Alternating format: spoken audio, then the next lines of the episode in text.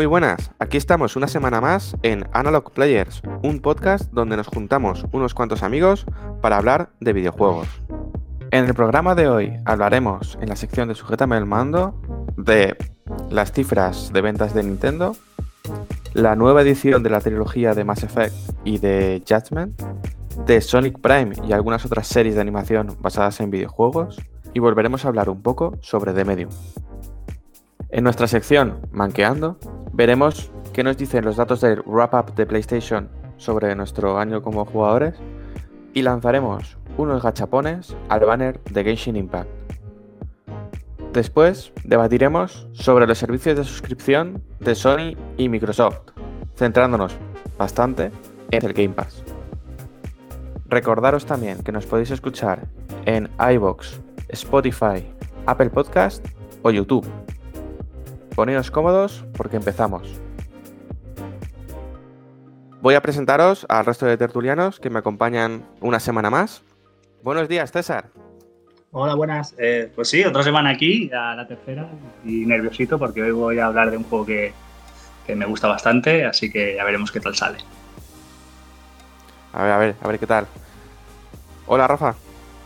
Hola, buenas. Otro fin de más aquí con la familia y esperamos que os guste el programa de, de hoy. A ver qué pasa si no nos calentamos el morro, más que la otra vez. A ver, a ver, a ver qué pasa al final. Muy buenas, Chimo. Buenos días a todos y nada, con muchas ganas de empezar, como siempre.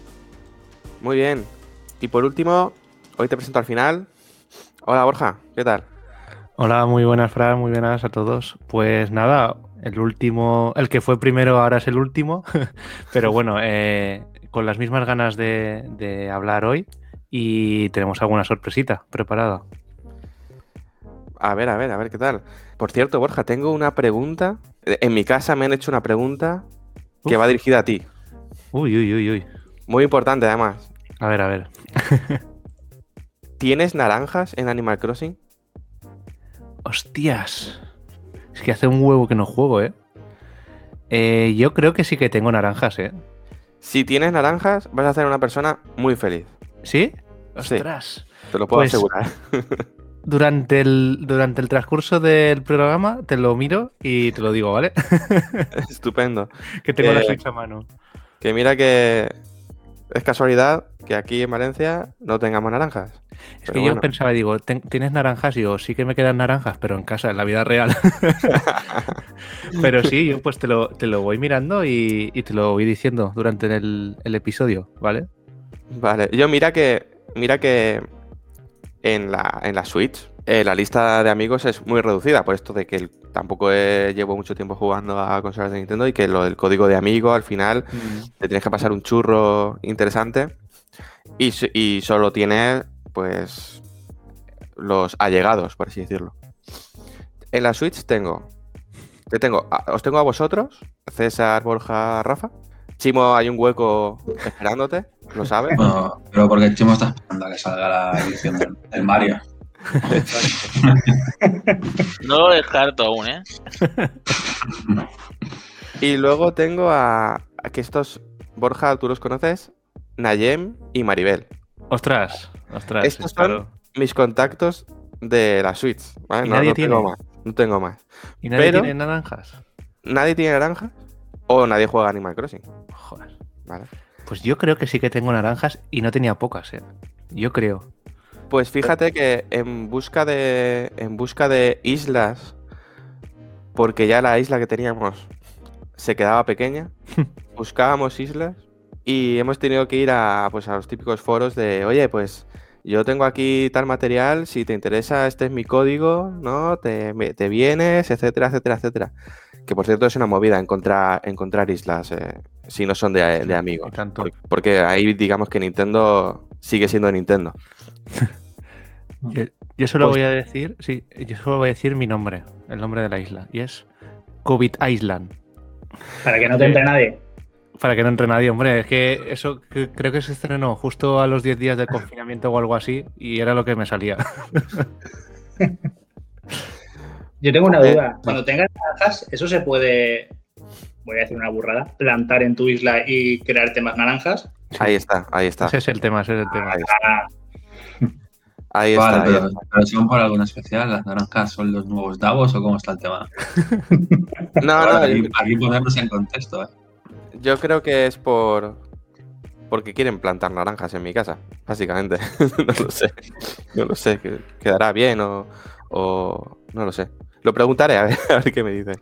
Pues resulta que a esa lista de miembros selectos y exclusivos de, de mi lista de amigos de la Switch se añadió una tal Leticia. Hostia. porque si no, no podíamos, no podíamos ir a, a su isla. Y nada, ahí está. Por mí puede ser la vecina de Quito hasta la reina de España, básicamente. bueno, chascarrillos aparte, vamos a pasar a la sección de Sujétame el mando, donde comentamos algunas de las noticias que ha habido esta semana y que más nos han interesado. Seguimos con Nintendo. Vamos a comentar partes del informe financiero que, han sacado muchas empresas esta semana y Nintendo es una de ellas. Y para mí destaca el dato de 80, consola, 80 millones de consolas vendidas por parte de Nintendo Switch. No sé qué opináis vosotros, pero la Nintendo Switch se nota que ha vendido muchísimo más que, que la Wii U, huelga decirlo. Creo que la, Wii U, la verdad es que ahora no me acuerdo las cifras donde estaban. No sé, estaban en 15 millones. 14, 15 millones, sí. Ah. 13 mira, 13,56, que lo estoy buscando.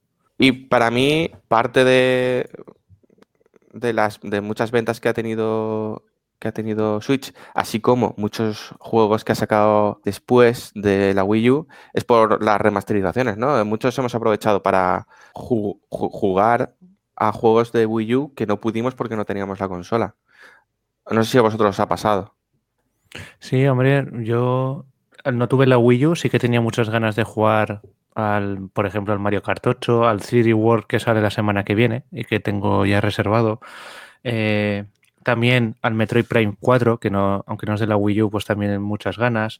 No sé, hay una serie de juegos que en Wii U, la verdad es que a nivel de crítica, tanto de- del mundillo como de la gente, fueron muy buenas, pero al no tener éxito, al ser la consola menos vendida de, de la historia de Nintendo, sea, la, la Virtual Boy, sí que con ese salto que ha tenido de, ventas, esa forma híbrida que tiene, pues yo creo que a todos los que no tuvimos la Wii U nos ha entrado incluso con más ganas a jugar determinados juegos. Sí que es verdad que luego comentamos que muchos ports, porque ahí la verdad es que prácticamente todo el catálogo de la Wii U está en la Switch, cosa que si tuviste una Wii es una putada, pero si, si no la tuviste pues está, está muy bien. Y, y sí que destacaría que, que va a superar, yo creo que va a superar a la Wii a nivel de ventas, porque la Wii llegó a unas 100, 100 y poco, si no recuerdo mal, 101,63, ¿vale? Y, y yo creo que va a estar a lo largo de su vida, de la vida útil de la consola, entre la Game Boy y la Nintendo DS, que, que eso es una locura, y más, y más a estas alturas, porque también la PlayStation 4 ha sido un, un exitazo de consola. No sé. Y también destacaría como más vendidos los juegos en Mario Kart 8 Deluxe, que ha vendido 33,41 millones.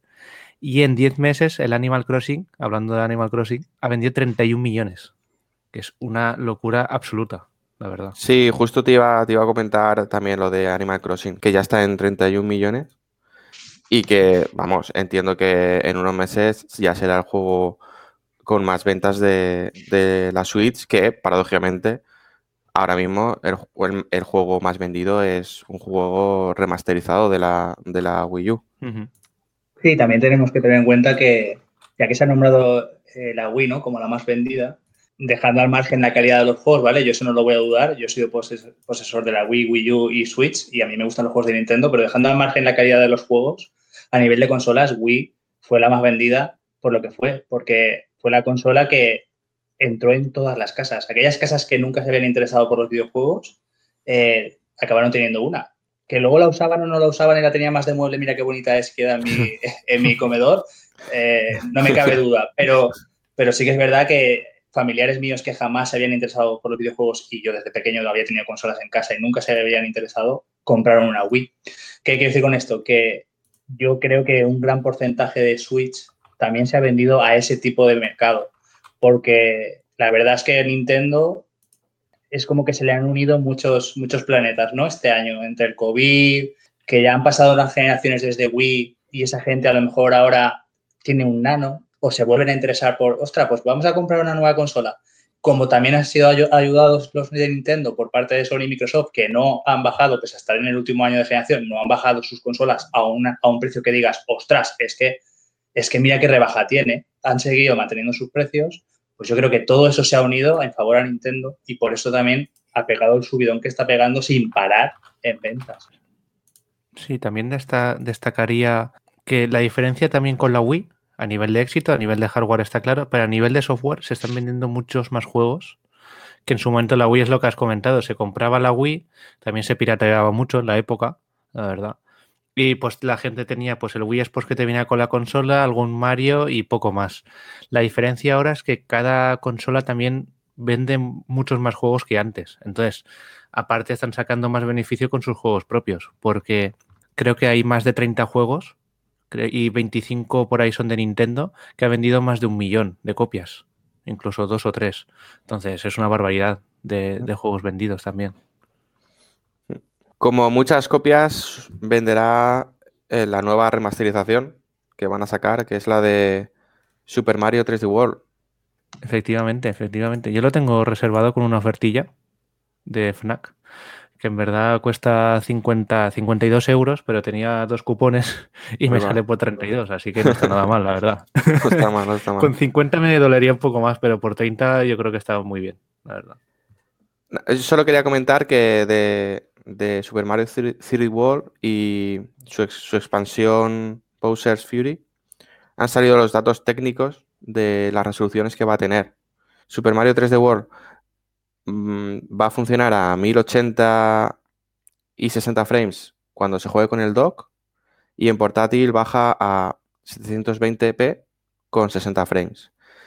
El cambio está en la expansión de Bowser Fury, que es la que han desarrollado nueva para esta ocasión, que en dock funcionará a 720 con 60 frames y en portátil a los mismos 720 pero con 30 frames. Yo creo que es unos datos que eran esperables en cuanto a resolución y frames por segundo. No sé si vosotros queréis comentar algo al respecto. A ver, a mí mm, es lo esperable, pero me sigue sorprendiendo. A todos sabemos la potencia que tiene que tiene la Nintendo, pero yo creo que un Super Mario mínimo a 1080 podría ir. O sea, es mi opinión, ¿eh? De aquí enlazamos con las declaraciones que comenta que no va, que no planean anunciar una Switch Pro pronto. Que no sé, eh, no sé si es que está diciendo justo lo contrario, que en tres meses anuncia la nueva o, qué va a hacer. Sí, porque ya, ya ha pasado en el pasado, ¿eh? Sí. En el pasado ya se dijo no tenemos nada planeado y Nintendo es muy de tres, cuatro meses antes del lanzamiento de la consola te lo, te anuncia. sí, con Lite hicieron lo mismo, ¿no? Y yo diría que con la propia Switch, pero vamos, no, lo recuerdo. Lo que está claro es que para esta edición del Mario, 3D World, lo que yo no entiendo es esa decisión de en la nueva expansión, que se supone que es lo que está nuevamente desarrollado, no es una adaptación, y por tanto es donde más puedes toquetear, que el modo portátil baje a 30 frames, porque eso sí se va a notar mucho, seguro. O sea, que tú estés jugando en la tele y de repente llegue quien sea y te tengas que poner a jugar en la portátil, eh, el cambio va a ser muy radical. ¿eh? Sí, pero es que al final yo pienso ya que ya es un tema de, dejadez. O sea, porque Nintendo lo tiene todo hecho ya. Igual que, ¿para qué va a anunciarte una consola o para qué va a sacarte un, un juego muy, muy optimizado? A no ser que sea ya un super ventas, como yo que sé. Igual cuando sale Breath of, Breath of the Wild 2, pues es la misma la misma mandanga, ¿sabes? De 30 frames, 720 en dock, etcétera. Pero, o sea, en dock no en portátil. Pero es que al final es lo que, es lo que comentábamos. Eh, lo más vendido en, en, España este mes, de los 10 juegos más vendidos, 8 son de Nintendo. Y son 8 y no, y no son 10 porque el otro es el FIFA y, y el otro es el Grand Theft Auto. O sea, podrían ser 10 perfectamente. Entonces, al final, ¿para qué Nintendo va a calentarse más viendo que le va de lujo? Mejor que a las otras que sacan nuevas consolas, se pegan la hostia y todos son críticas. Sí, no sé, yo tenía pensado, por lo que estuve leyendo, de que sobre estas fechas en marzo, con la salida del Monster Hunter, que eso pasó creo que en la New 3DS, o si no, no me acuerdo exactamente, pero sí que era la idea de alargar la vida útil de la consola, porque en vez de que sean 5 años a 6, se alarga a 6, 7, ¿sabes? Entonces tiene también, también sus ventas. Pero claro, ahora con tema de coronavirus, tantas ventas que han tenido, porque la verdad es que este año es el que más han vendido, con diferencia, tampoco tienen la necesidad, como dice Rafa, de sacar otro modelo ahora mismo. Pero claro, también estás con esto de que las, las third parties, no sé si necesitan más potencia. El, el, Breath of the Wild 2 también se puede quedar corto si no, si no hay una revisión. Entonces, yo creo que ahí está la duda. Pero sí que van a sacar y en este año van a sacar. Yo creo que sí. Y aunque sea de cara a octubre, noviembre, si no lo han sacado antes, yo pienso que sí que la revisión saldrá adelante. Lo, de, lo que ha comentado Rafa de GTA, la verdad que es impresionante. Que después de casi 6 o 7 años esté ahí. Y lo otro que quería comentar era que un poquito da pena por Wii U es que hasta la Nintendo Switch Mini va a superar a la Wii U. Va a, ser un, un, fracaso estrepitoso lo de la Wii U. A ver, la idea estaba bien, la de la Wii U, pero menudo trasto de mando. O sea, yo no, no la tuve, ¿eh? pero solo con verlo yo ya pienso que para mí sería incomodísimo. ¿sabes? O sea, el, el, mando al final era que era como una Switch con menos pantalla. ¿O era más grande? Era más grande, ¿no, César? Están ahí, ahí. Lo que pasa es que lo que pasa es la, la filosofía, ¿no? Que, que, en aquel momento era una sobremesa con un mando con pantalla. No era una sobremesa que se hacía portátil. Yo creo que. También. Como la idea inicial, ¿no? Es como la realidad virtual, que las primeras gafas de realidad virtual son el prototipo, ¿no? Y luego se, se pulen. Pues yo creo que Wii U fue un poco adelantada a su tiempo en ese sentido. O no supieron transmitir la idea que tenían. No sé si fue el límite de hardware de la época o, o, o, qué, pero está claro que, que Switch es, es, la evolución final de lo, que, de lo que en un momento pensarían en las oficinas de Nintendo con Wii U. Tienes toda razón, César. Eh, creo que la Switch es, arregla todos los fallos que tiene Wii U, pero en defensa de la Wii U no conozco a nadie que se la comprara y se arrepintiera. O sea, eh, era una consola divertida con bastantes muy buenos, buenos juegos. No, no, que sí, que yo la tengo, no me arrepiento en absoluto y, y juegos ya no solo de calidad como juegos, sino que se veían muy bien, ¿eh? Pues es posible que este año se venga la Switch Pepino, ¿no? Con los juegos que, que, van a salir. Veremos, veremos a ver si es verdad esto de las declaraciones que han hecho desde Nintendo. Yo no estoy esperando un, un Metro y un Bayonetta más allá del logo, ¿eh? el, el, logo, eh, ahora, ahora, el logo guapísimo, ¿eh? 1080. bueno, ya ha dicho el.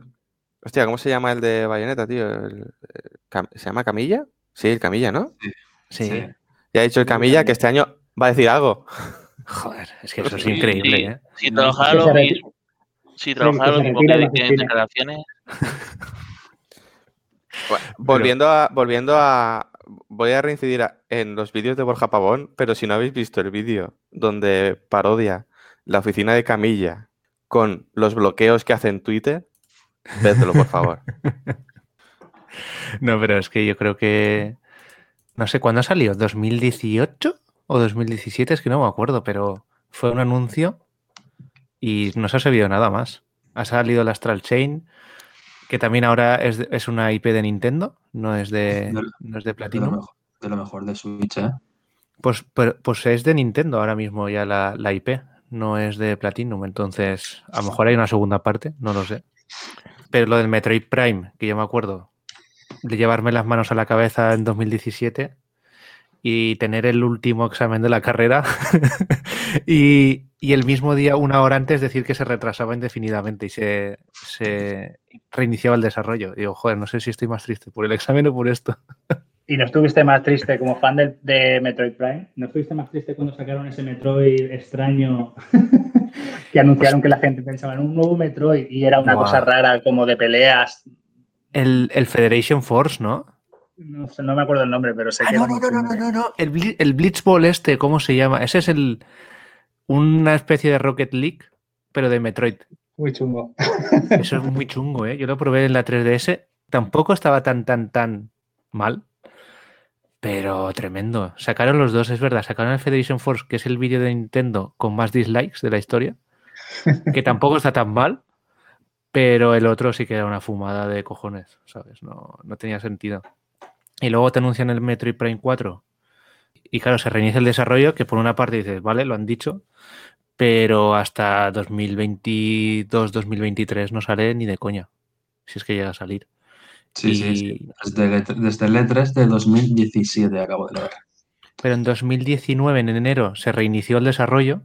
Dijeron Mm. que ahora se reiniciaba, entonces un juego de ese tipo antes de los tres años no está desarrollado ahora mismo y me parece poco.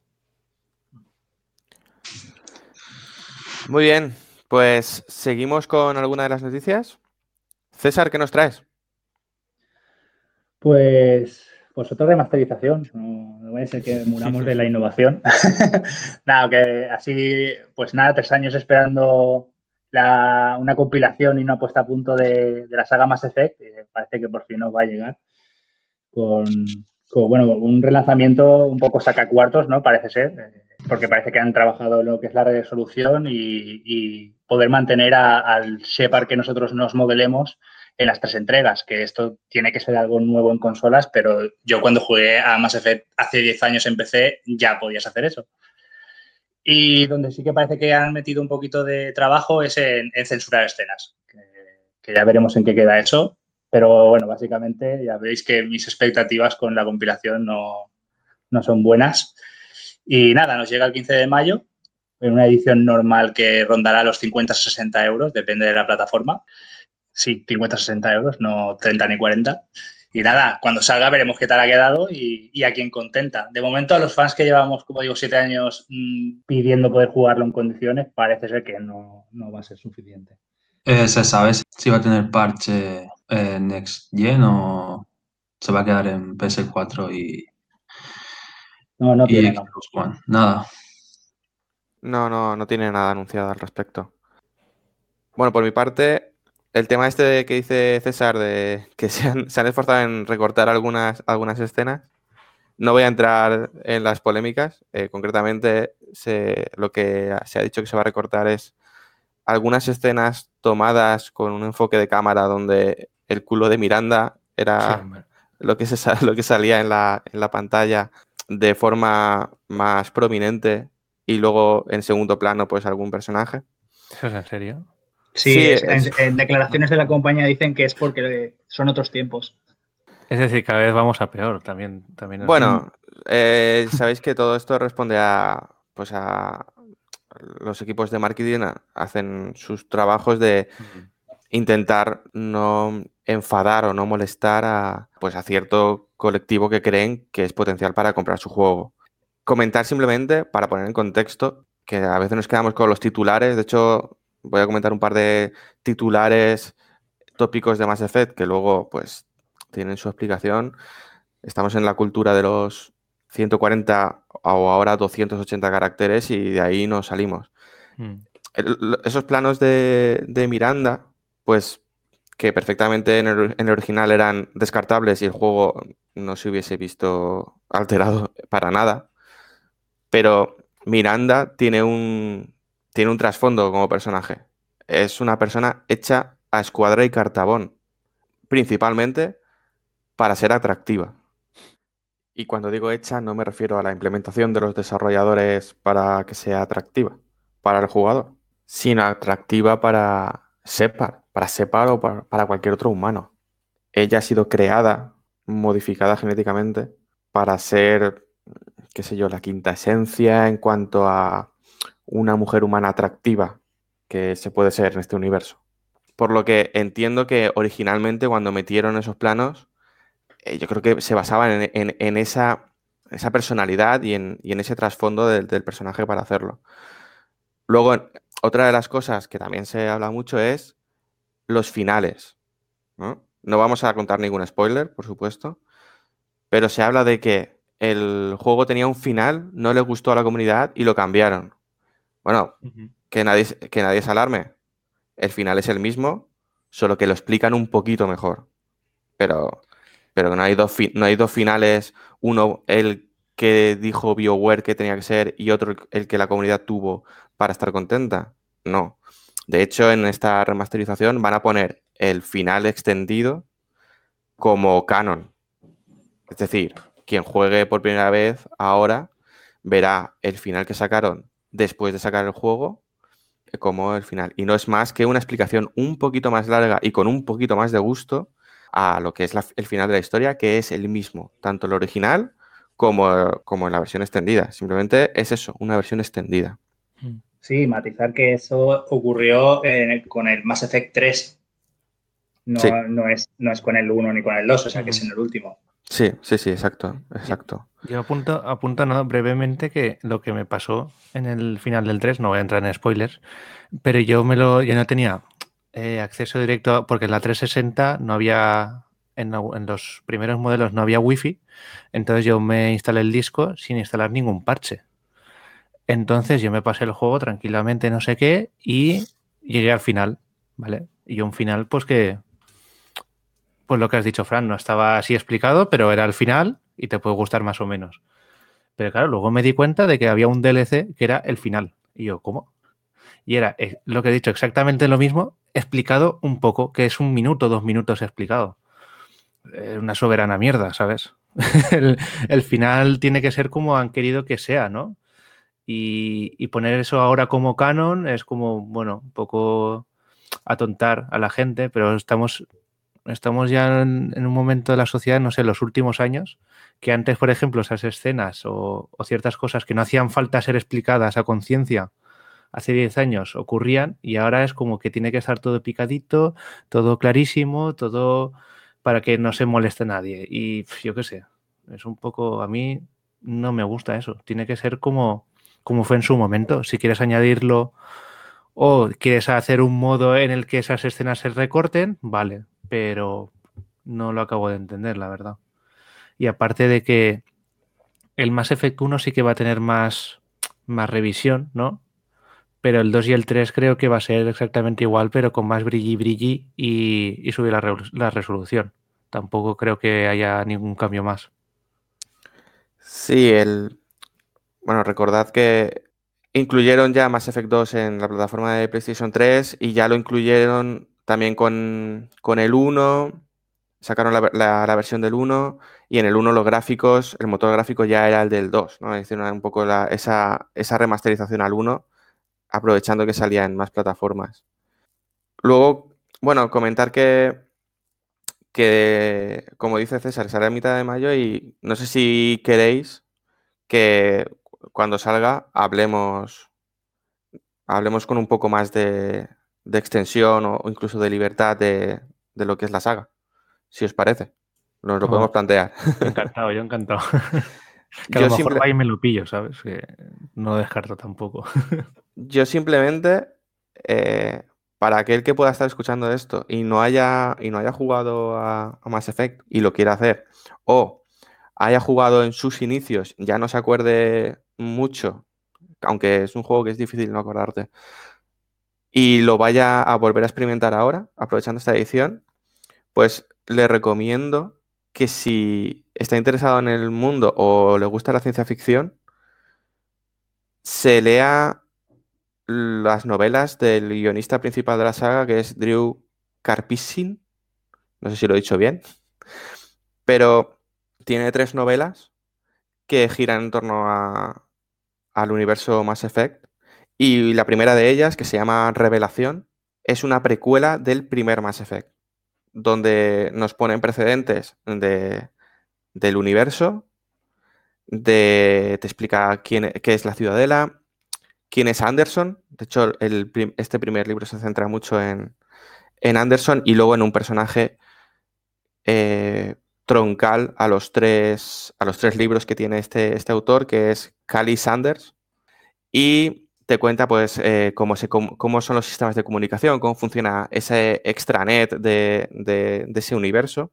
Y como puerta de entrada a los amantes de la ciencia ficción, les puede, les puede gustar. Es un libro muy ciencia ficción que lo puedes leer sin que te guste Mass Effect o sin que sepas nada de Mass Effect. Y como novela de ciencia ficción, creo que, te vale.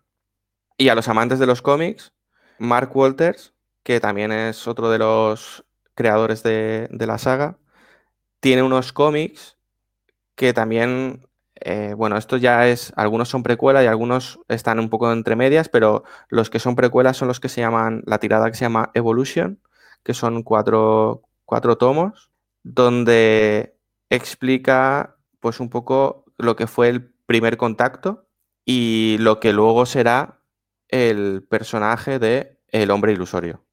Hostia, yo no, sabía casi nada de eso y, ojo, eh, le tengo ganas. pues te lo recomiendo, Borja, te lo recomiendo. Muy bien, pues pasamos a alguna otra noticia. Chimo, ¿qué nos traes? Buenas, pues ah, eh, se ha anunciado un nuevo lanzamiento de Jasmine para la nueva generación que tendrá un coste de 40 euros. Para quien no conozca a es un juego de los creadores de Yakuza, del estudio Ryuga Gotoku Studio, disculpar mi pronunciación, que se desarrolla en el famoso barrio de Kamurocho, en Shinjuku, en Tokio. No confundir con Kamu 7, ¿no?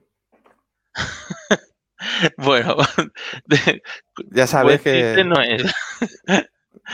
Pero te lo aceptamos, te aceptamos. es lo que hay, es lo que hay. El juego original salió para, para PS4 en diciembre del 2018 en Japón y tardó bastantes meses hasta junio del 2019 en, en España. El juego se va, eh, utiliza muchas mecánicas de Yakuza, pero al ser un spin-off modifica algunos comportamientos, dado que esta vez ya no seremos un, un mafioso, sino un detective que antes era abogado. Y añade nuevas mecánicas como ganzúas, investigación, persecuciones o resolver algún que otro, algún otro misterio. Eso sí, como cualquier Yakuza, es una serie un poco de culto porque tiene conversaciones y situaciones donde tenemos que tener la mentalidad más abierta y comprender que es un juego con cultura japonesa sigue siendo muy buen juego, pero el problema que veo aquí es que 40 euros por una actualización, cuando hoy, esta misma semana, se ha anunciado la actualización de God of War gratuita para PS5, digamos que posiblemente sea muy caro, ¿no? No sé qué opináis. Sí, la verdad es que es un poco sorprendente porque son del mismo estudio, por ejemplo, de Yakuza Laika Dragon. Y en el Yakuza Laika Dragon eh, han tenido actualización gratuita el Judgment sí que es verdad que solo salió para PlayStation 4, puede ser. Y ahora también sale para Xbox, pero bueno, en este caso Series X solo. Y yo qué sé, teniendo la copia de Play 4, yo creo que debería ser una actualización gratuita para la, la 5. Y más viniendo del mismo estudio que lo, que lo ha hecho. Aunque luego saquen en marzo la edición pues con la caja de color blanco, la actualización sirve para las dos consolas. Y, luego que cueste 40 euros, pues, pues lo mismo. Me parece un poco pues, sorprendente y más lo que ha habido, lo que está pasando últimamente. También tengo muchas ganas de jugarlo, pero con tantos juegos que hay y todo eso, pues hasta que no baje un poco de precio o haya un poco más de sequía, pues lo tendré al margen. Yo creo que también puede deberse a, que Jadman eh, tuvo unos costes relativamente altos porque fue de los primeros juegos que el estudio traducía a diferentes idiomas aparte de japonés e inglés. Y, además, como es un juego que se lanzó hace unos meses, pues es como que ya está un poco en el olvido, ¿no? En el sentido de que vamos a, lanzar esta, esta edición para consolas de nueva generación y queremos que la gente lo vea en tiendas como algo nuevo. Algo que tanto la gente como lo dejó pasar en su momento, como la gente que vaya ahora a comprarse un juego de nueva generación, como no hay casi, lo vea como, ostras, este, ¿sabes? Y yo creo que en parte esa es un poco la idea. Sobre todo centrándonos en que el nuevo eh, Yakuza Laika Dragon sí, sí tiene parche de actualización, pero es que Yakuza Laika Dragon salió, si no recuerdo mal, salió casi a la par con las nuevas consolas, ¿no? Aquí en España. en Japón sé que tenía tiempo. Entonces yo creo que va un poco por ahí. Un poco revitalizar la, marca, ¿no? De Judgment. Sí, recuperar esa inversión y también sacar un mayor beneficio. al final, si lo hacen es por algo. Si el Yakuza lo hacen es porque ha vendido muy bien y ya tienen el parche preparado. Y en Judgment, pues en vez de sacar un parche de un juego que ha vendido menos, en este caso, o lo que sea, y que también sale para Xbox, pues aprovechan y hacen un relanzamiento. Ponen los parches que toca y, no sé si hay algún DLC también extra y lo mm. sacan de nuevo a la venta. Está, está claro. Lo digo porque también un poco, pues, es la diferencia que hay, pero también salió hace dos años en Europa y tres o dos años y medio en Japón. Y también, pues, a lo mejor necesita ese toque extra para mejorarlo. Pero bueno, la verdad es que todo el mundo Creo que Chimo lo jugó, si no recuerdo mal. Sí. Yo me lo he pasado y es un mm. muy buen juego, pero mm. lo de los costes yo lo quiero coger un poco con, hilos porque, claro, tanto Yakuza 0, Kiwaki como Yakuza 6 utilizan muchos recursos de este juego.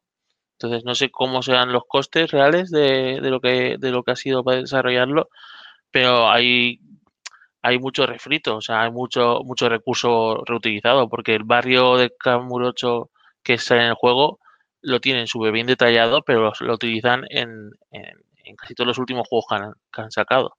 Menos en el último, que tenemos por fin, en el Yakuza de Dragon, que tenemos por fin un nuevo barrio que estoy descubriendo ahora, que es Yokohama. Pues estupendo. Seguimos con la siguiente noticia. Rafa, ¿qué nos traes? Bueno, yo traigo una noticia que yo creo que todo el mundo esperaba. Va a salir una nueva serie de animación del del meme de Sega. Que para quien no. Bueno, respeto, respeto, ¿eh? El meme de Sega es el Sonic. Yo, yo tengo respeto a Sonic hasta que. Bueno, hasta que hacen con él lo que. ¿Se puede decir, Rafa, que, tienes tú más respeto a Sonic que la propia Sega? Por supuesto. O sea, es más, yo, probablemente yo he visto la película entera y, y algunos de los ejecutivos de Sega no la hayan visto. O sea que. Pero bueno, en la película eh, tiene sus cosas, pero yo decir que a mí me entretuvo. ¿eh? Entonces, si tenéis curiosidad eh, para verla, los rollo de mientras coméis o una tarde que no tenéis nada mejor que hacer, pues la podéis, os va a entretener un ratillo. Y no es muy larga, así que está, está bien. Bueno, lo que, lo que comentaba, va a sacar Netflix, ¿de acuerdo? Una, una serie de animación de, de Sonic eh, llegará allá por el 2022. Y lo que no se sabe es si va a ser de animación en 2D o va a ser en 3D o el 2D, 3D este que está de moda ahora. ¿Vale? Mm, no se sabe. Pero bueno, eh, esperemos que tenga éxito porque yo personalmente últimamente las series que están sacando sobre sobre videojuegos, la verdad es que están bastante bien. Yo desde aquí quería, si no las habéis visto, y creo que están las tres en Netflix, si no, bueno, las podéis buscar. Eh, son las, la de Castlevania, que tiene tres temporadas, que la verdad es que está muy chula. la historia te atrapa y la animación es, es, muy, es muy buena. No llega a ser anime, anime, pero tiene su cosilla. Y las, las otras dos que son, ahora comentaré porque las comento juntas, son Devil May Cry, que si no recuerdo mal tiene ya 13 o 14 años, salió en 2007 o así, que esta sí que es anime anime, y Dragon's Dogma, que salió pues este año, el año pasado como mucho. Estas dos, lo, la manera que está planteada, la verdad es que a mí me gusta bastante, porque al final es, teniendo eh, la trama principal de, de, fondo cada serie, cada capítulo es, es un mundo. Si habéis jugado a, Devil May Cry, por ejemplo, mm, bueno, sabéis que antes es un cazador de demonios. Entonces, cada capítulo es un contrato que él acepta y tiene de inicio a fin de mm, mm, llegar, matar a un demonio y cobrar la recompensa. Vale, está chula porque si habéis seguido el lore de los videojuegos van saliendo personajes de distintas distintas ediciones, sale Tris, que salen, bueno, que salen casi todos los que sale Dante, sale Lady, si no sé si os acordáis, la, si habéis jugado al 3, ¿alguno ha jugado al 3? Sí, sí. Vale, eh, la chica morena que iba con Sí. motos, Vale. sí. ¿vale? Sale también. Y no sé, no recuerdo si salía alguno más. Sale, bueno, y, y la serie es un flipete, es como, bueno, él se transforma en demonio, la verdad es que está muy chula, la animación es muy buena y, y es muy explícita. O sea, es lo que tiene que ser Devil May Cry, vas a ver desmembramientos de demonios y, y sangre a tutiplén. Y la otra es Dragon's Dogma, que, bueno, está la historia es la misma del juego. No sé si lo habéis jugado, que tú eres un. Una Arisen, ¿de acuerdo? Que al final es un. Es un ser, ¿vale? Un, un ser sin, sin corazón. Entonces, eh, eh, la historia trata de que tú tienes que. Para recuperar tu corazón, tienes que matar al dragón que te lo ha quitado. Entonces, mm, bueno, la trama, bueno, típica trama del juego y, y en cada capítulo es un, una historia distinta de matar a un, a un monstruo, ya sea un troll gigante, un no muerto, un, un súcubo, mm, de lo que vaya ese capítulo. Entonces, yo esas tres las recomiendo bastante. Mm, Series así que haya de videojuegos, mm, creo que no he visto ninguna más. Bueno, quitando las típicas ya más infantiles que sí que habían de Mario o de Sonic. Pero estas tres os recomiendo, os recomiendo verlas. Sí, sobre lo que comentabas de Castlevania, que decías que no llegaba a ser anime, es que, para quien no lo sepa, Castlevania no está hecha por un estudio japonés. Hmm. Entonces, es también por eso yo creo que despunta en, en lo que es los acontecimientos de la trama. Porque yo estoy seguro, he visto demasiado anime en mi vida y estoy seguro que si fuese puramente japonesa, no estaría tan chula como, como está. Porque ellos tienen otra forma de, de narrar los acontecimientos, otra forma de tratar las conversaciones, incluso en mitad de peleas. Y eso aquí en este Castlevania no se ve. Choca mucho que tú estás viendo lo que crees que es un anime, pero en esencia no lo es. Y entonces las batallas son muy frenéticas, casi no se hablan. Hay mucho gore, pero gore bien llevado. Es una serie muy recomendable. Es muy recomendable porque, porque es lo que digo, parece que estás viendo un anime, pero hecho con mentalidad americana y se nota, se nota y la mezcla sale muy bien. Sí, Dragon's Dogma es, es del estilo. O sea, la animación es muy parecida y, y el estilo de peleas y del, del gore o, bueno, toda la, todo lo explícito que puede ser es muy parecido a Castlevania. Sí que Devil May Cry sí que se parece más a un Berserk, por ejemplo, o un, mm, la otra cuál era, Hellsing, creo que había otra, ¿no? Me suena. Es muy parecida a estas, más anime. Sí. Mm. Y luego es curioso también que tanto en Dragon's Dogma como Devil May Cry has comentado que, que es- se desarrollan así como lo que diríamos estructura de videojuego, ¿no? Que son Mm. como misiones, cada capítulo es como una misión, se podía trasladar a una misión de videojuego. Pues eso en su momento, no en estas series anime, sino en su momento al mundo de los videojuegos se criticó mucho, ¿no? Y cuando una película se hacía en ese sentido, se criticaba, era en plan de, pero esta película parece un videojuego típico tío o tía fuerte que le mandan a hacer una misión, pam, la hace y ya está, ¿no? Y ese tipo de cine se criticó mogollón. Pues he de decir que actualmente Mandalorian es un juego. O sea, Sí, sí, la serie de sí. Mandalorian es un videojuego 100%. Y vamos, a mí me encanta y yo no soy fan de Star Wars. Que igual me encanta porque yo soy jugador de videojuegos y me gustan los videojuegos sobre, sobre todo lo demás. Es posible, pero ahí están las críticas eh, sobre Mandalorian y son, yo creo que prácticamente todas buenas. Entonces, es un poco un cambio de paradigma, ¿no? De la forma de, de ver las cosas. Sí, a mí me pasa lo mismo con Mandalorian. O sea, yo no soy un fan acérrimo de Star Wars mm, y todos los que, todos mis colegas que lo habían visto me decían, tienes que ver Mandalorian porque, o sea, su argumento fue, si te, si te mola el Destiny, te va a molar, te va a molar de Mandalorian. Porque mi hijo es mm, contratos mm, y cobras la recompensa y el tío se hace equipo o consigue equipo y vuelta a empezar. Es, es, muy, sí, muy niveles, muy hacer un contrato y cobrar la recompensa. Y la verdad es que Mandalorian tiene la estructura que tú comentaste mm, de, es un looter. O sea, la, serie es un looter. Además, no solo tiene esos aspectos que sí que están bastante influenciados por el mundo de los videojuegos, sino que creo que la mitad de la serie es un real, básicamente. Se hace con el motor de, gráfico de, Epic.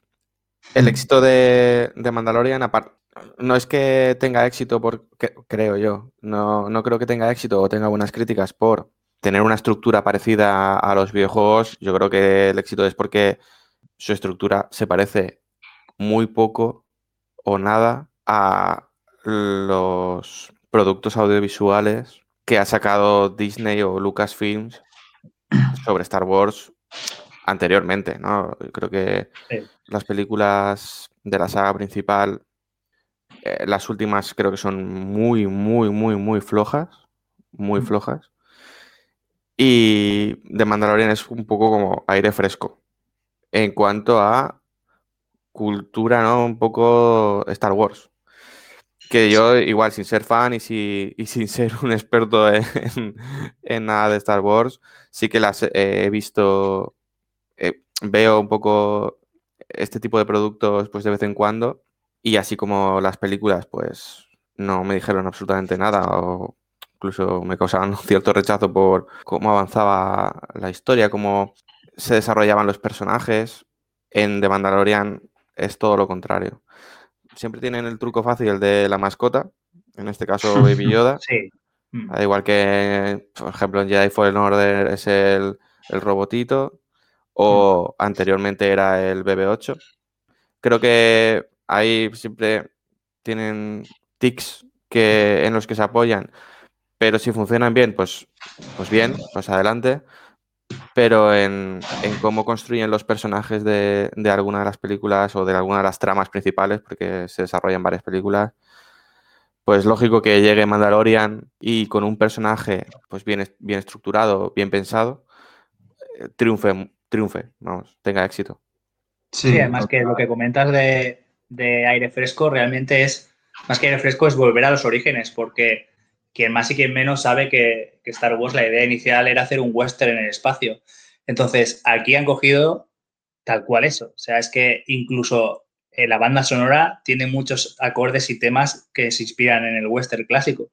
Entonces, se nota que dijeron, vamos a hacer un producto como, como a nosotros nos gustaría y, el resultado es muy, muy bueno. Sí, sí, yo si queréis, para terminar, aparte de recomendaros las tres series que os he dicho, que son muy, muy buenas, yo ya que hemos sacado el tema de, de Mandalorian y Star Wars, yo ahora mismo lo que espero de, que cogiendo, cogiendo la inversa, ¿vale? El tema a la inversa, lo que espero de un juego de, de Star Wars que vaya a hacer Ubisoft, creo que era, mm, espero algo que no se aleje de The Mandalorian.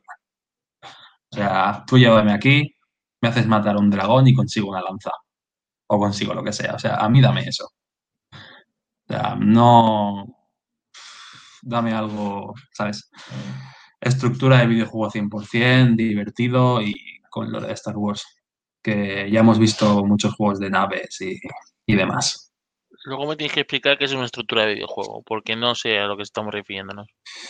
Para mí, estructura, yo cuando hablo de una estructura, bueno, estructura de videojuego, Mm, me estoy refiriendo a la típica estructura de, de un juego, bueno, más que un RPG, el típico juego por servicio, ¿vale? Al final es que tiene un inicio, tiene... Mm, empiezas, la, empiezas la trama, eh, actúas sobre esta trama y finalizas. Y al final de esto tienes una recompensa. Esa es la estructura que tiene el de Mandalorian.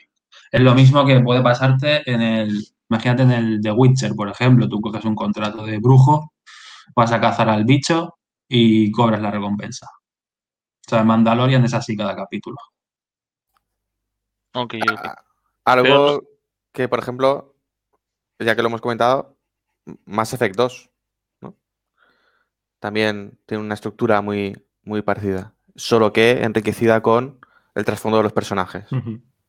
Digamos que es como esa estructura llevada a una, a una cierta excelencia. A un buen juego de, rol, básicamente. Solamente destacar que, que mm, sigue la definición clásica ¿no? de videojuego, porque realmente no, no, no, yo no defiendo un solo tipo de estructura de videojuego, ¿no? O sea, no sé si me estoy explicando. Sí, sí, Chimo, yo te, yo te he entendido, tu duda también. Lo que yo me refería es que hubo un momento en el cine que se criticaba mucho que las películas parecían videojuegos porque utilizaban esa estructura de personaje masculino femenino principal a que, le dan un objetivo y hace cosas para llegar a ese objetivo. Que leí muchas críticas eh, referentes al mundo del cine sobre que ya no había, pues eso, imaginación y, no se arriesgaba, ¿no? Eh, tiraban por, por, una estructura, pues eso, que decían que esto parece un juego. Y lo decían como crítica negativa, sin tener en cuenta la calidad de la película. Entonces, es curioso que ahora una serie como Mandalorian, que es puramente eso, dejando al lado la calidad de efectos y demás, tenga tan, tan buenas críticas. Solo que me llama la atención. Ok, ok. Muy bien. Pues una vez aclarado este tema, llegamos a la última noticia del día, de la semana en este caso. Borja, ¿qué nos, nos comentas? Pues mira, esta semana ha salido la noticia de que The Medium, el juego que salió eh, hace unos, unos días, hace la semana pasada, a Xbox Series X, recupera los costes de desarrollo que ha tenido tanto de desarrollo como tal como de marketing. Aquí me gustaría pues un poco que comentáramos si el, el juego se ha beneficiado lógicamente por el Game Pass y que si, claro, aquí entramos en una nueva disyuntiva que nos muestra que si en el Game Pass ya recupera los costes de desarrollo, pues es un poco tontería sacar el juego físico o, en ambos sitios, pero bueno, a lo que voy, que si no me voy por las ramas, que un juego que, como un juego, aunque bueno, Rafa tendrá más que comentarnos, recupera los costes de desarrollo solo o gracias en parte a la salida en Game Pass. ¿Cómo lo veis esto? A ver, al final soy el hater.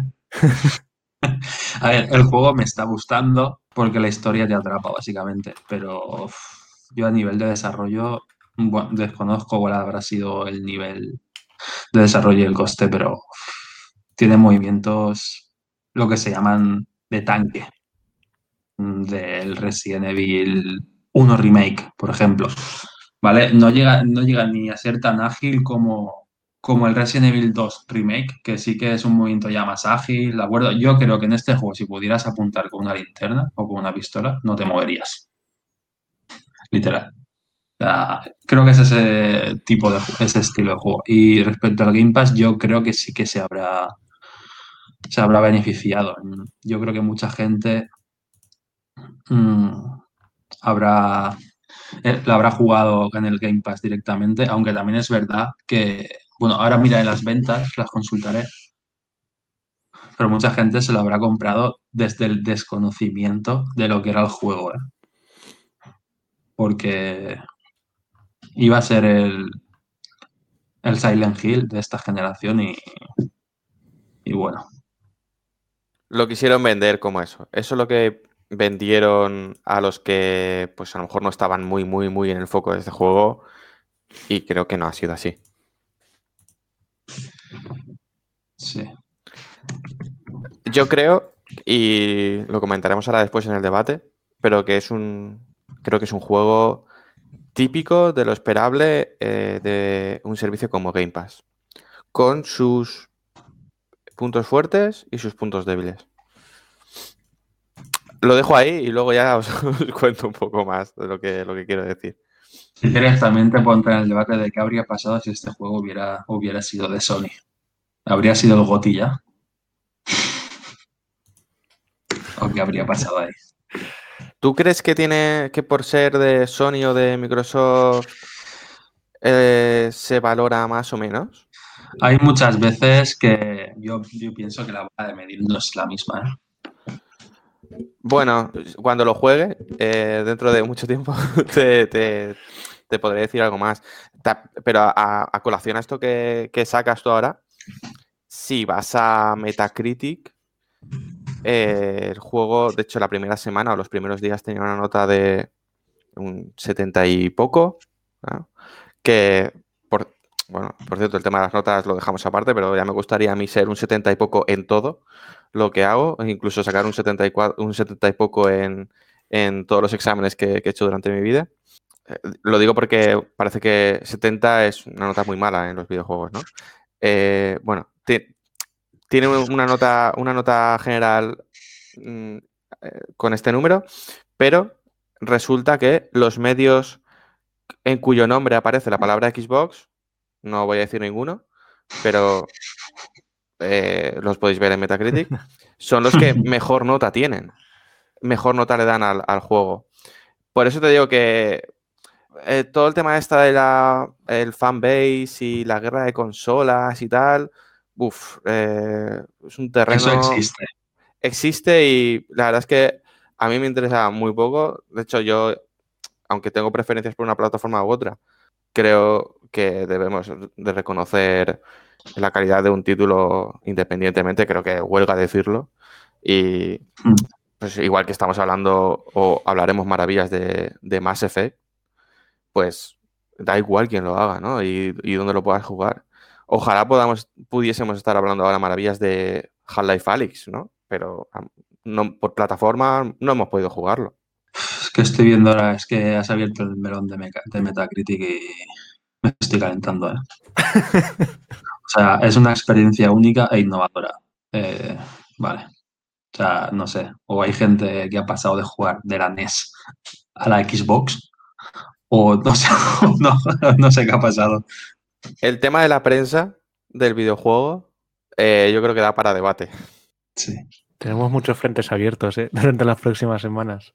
Pero sí, yo destacaría, bueno, del de Medium, si, si también queréis oír algo más de, de- sobre el juego. Rafa hizo las impresiones en el, en el episodio anterior, ¿vale? Desde el minuto 26, segundo 52. Así que también, pues, quien quiera escuchar algo más sobre el juego, también creo que es, recomendable escuchar la opinión de las primeras impresio- impresiones. Para cerrar, eh, decir que lo que habéis nombrado de que si existe una vara de medir, todo el mundo yo creo que sabemos que sí existe.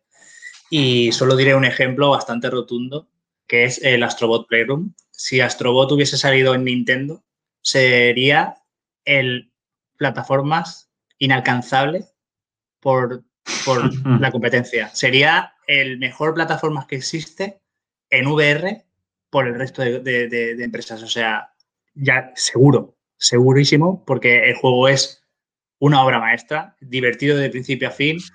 Cada mundo tiene jugabilidad diferente, eh, gráficamente es una locura. Y yo he visto a gente muy fan de Nintendo criticando al juego porque dicen que es una copia de Mario. A mí esto de criticar un juego porque es una copia de otro no lo entenderé jamás, porque si para algo sirven las referencias históricas es para aprender de ellas y, y sobre todo intentar mejorar, ¿no? Entonces yo estoy seguro que si en lugar de ser Astrobot Rescue Mission fuese Super Mario Rescue Mission VR, eh, sería como, estaría de la manita ahora mismo con Half-Life Alyx. Me hace gracia lo de, lo de que hablas de, de las quejas de cuando copian, que yo no sé si era así de joven, pero es como, entonces también te quejarás cuando Mario copie a Mario, ¿no? y no haga nada nuevo. Es que, Pero es que es eso. ahí Eh, Mario, no vale, ¿no? Mario desde, desde, vamos, desde siempre, muchas veces se ha basado en hacemos un poco Hmm. más de lo mismo, metemos un traje nuevo y para adelante. Y no hay ningún problema. Entonces, cuando surgen estas movidas de este juego copia tal, eh, vamos a odiarlo, yo no lo entiendo. Todo, todos los juegos, o la gran mayoría de juegos, beben de otros juegos, porque obviamente tienen una referencia. Hay gente, desarrolladores que se han criado jugando a esos videojuegos y al final todo tiene un porqué. El, el Astrobot, por ejemplo, yo al de VR no, no he podido jugar, pero el de la 5 sí, a la demo, que al final no deja de ser una, entre comillas, una demo pequeña, es una gozada. Empezando por el mando, por cómo se controla, todo, ¿sabes? Entonces, es que, es que es muy parecido a Mario. Bueno, es que un plataformas 3D, ¿qué es? Solo es Mario, yo creo que también hay más juegos. O un plataformas 2D, mira si no hay 2D. Es tan complicado decir "Ah, es que te copias de no sé qué. Es que esos no, no habría ni que comentarlos, ¿sabes? Pero sí, es algo que está presente. Y si Xbox no puede hacer lo que ha hecho PlayStation, pues hay juegos de la Xbox que también son la hostia, ¿sabes? Y juegos de la PlayStation, ahora que estoy jugando, son la hostia también. Entonces, yo creo que hay juegos tan, tan, tan buenos que no habría ni que discutir de es que me he copiado, es que no sé qué. Hay gente que a lo mejor se queda en la, en la, en la adolescencia o en la o cuando tienes 10 años eh, compitiendo de ay, es que eres mejor tú, no sé qué. ¿Sabes? Hay gente que se ha quedado ahí en la prehistoria, no sé. Pero pero yo qué sé. Hay gente que la tiene muy alta, pero no sé, es que no lo entiendo, ¿sabes? ¿Qué pensáis? No sé, no sé cómo ha quedado esto, pero ¿Cuál, se- cuál sería, cuál sería vuestra, cuál, cuál creéis que sería la opinión si, si, el, si Nintendo hubiera desarrollado y hubiera salido igual el Balan Wonderworld? ahí no dicen que se han copiado, ¿eh? Ay, De todas- todas formas- ¿eh? De, de todas formas, creo. Bueno, primero, bienvenido a las referencias y bienvenido el basarte en algo para, para hacer. para crear algo, valga la redundancia.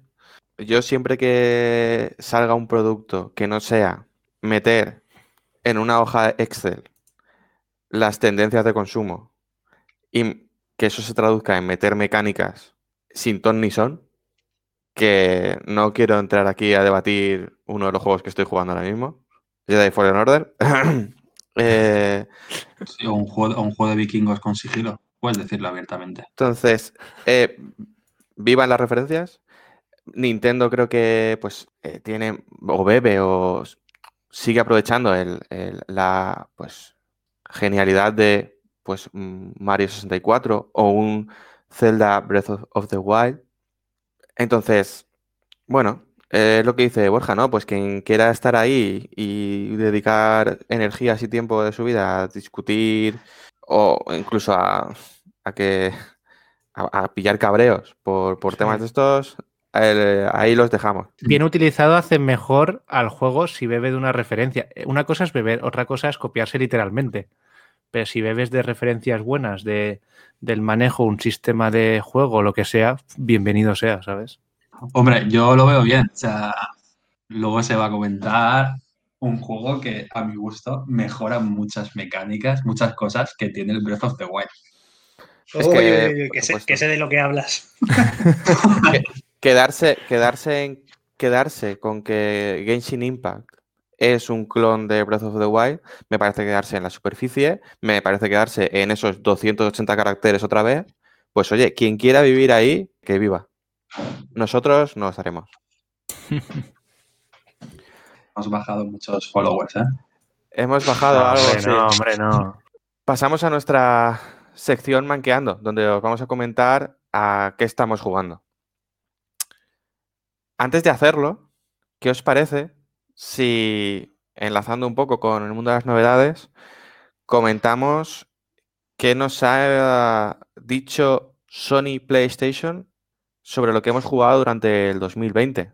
Como seguramente ya, sab- ya sabréis, o los usuarios de la plataforma de Sony eh, os haya llegado pues, por correo o por amigos en Twitter o, o por cualquier otra vía, Sony ha, hecho eh, lo típico que hace todos los años, que es eh, un informe para cada, personalizado para cada usuario con los datos en cuanto a, a qué estado, a, a qué ha jugado más o datos representativos de su vida como jugador en 2020.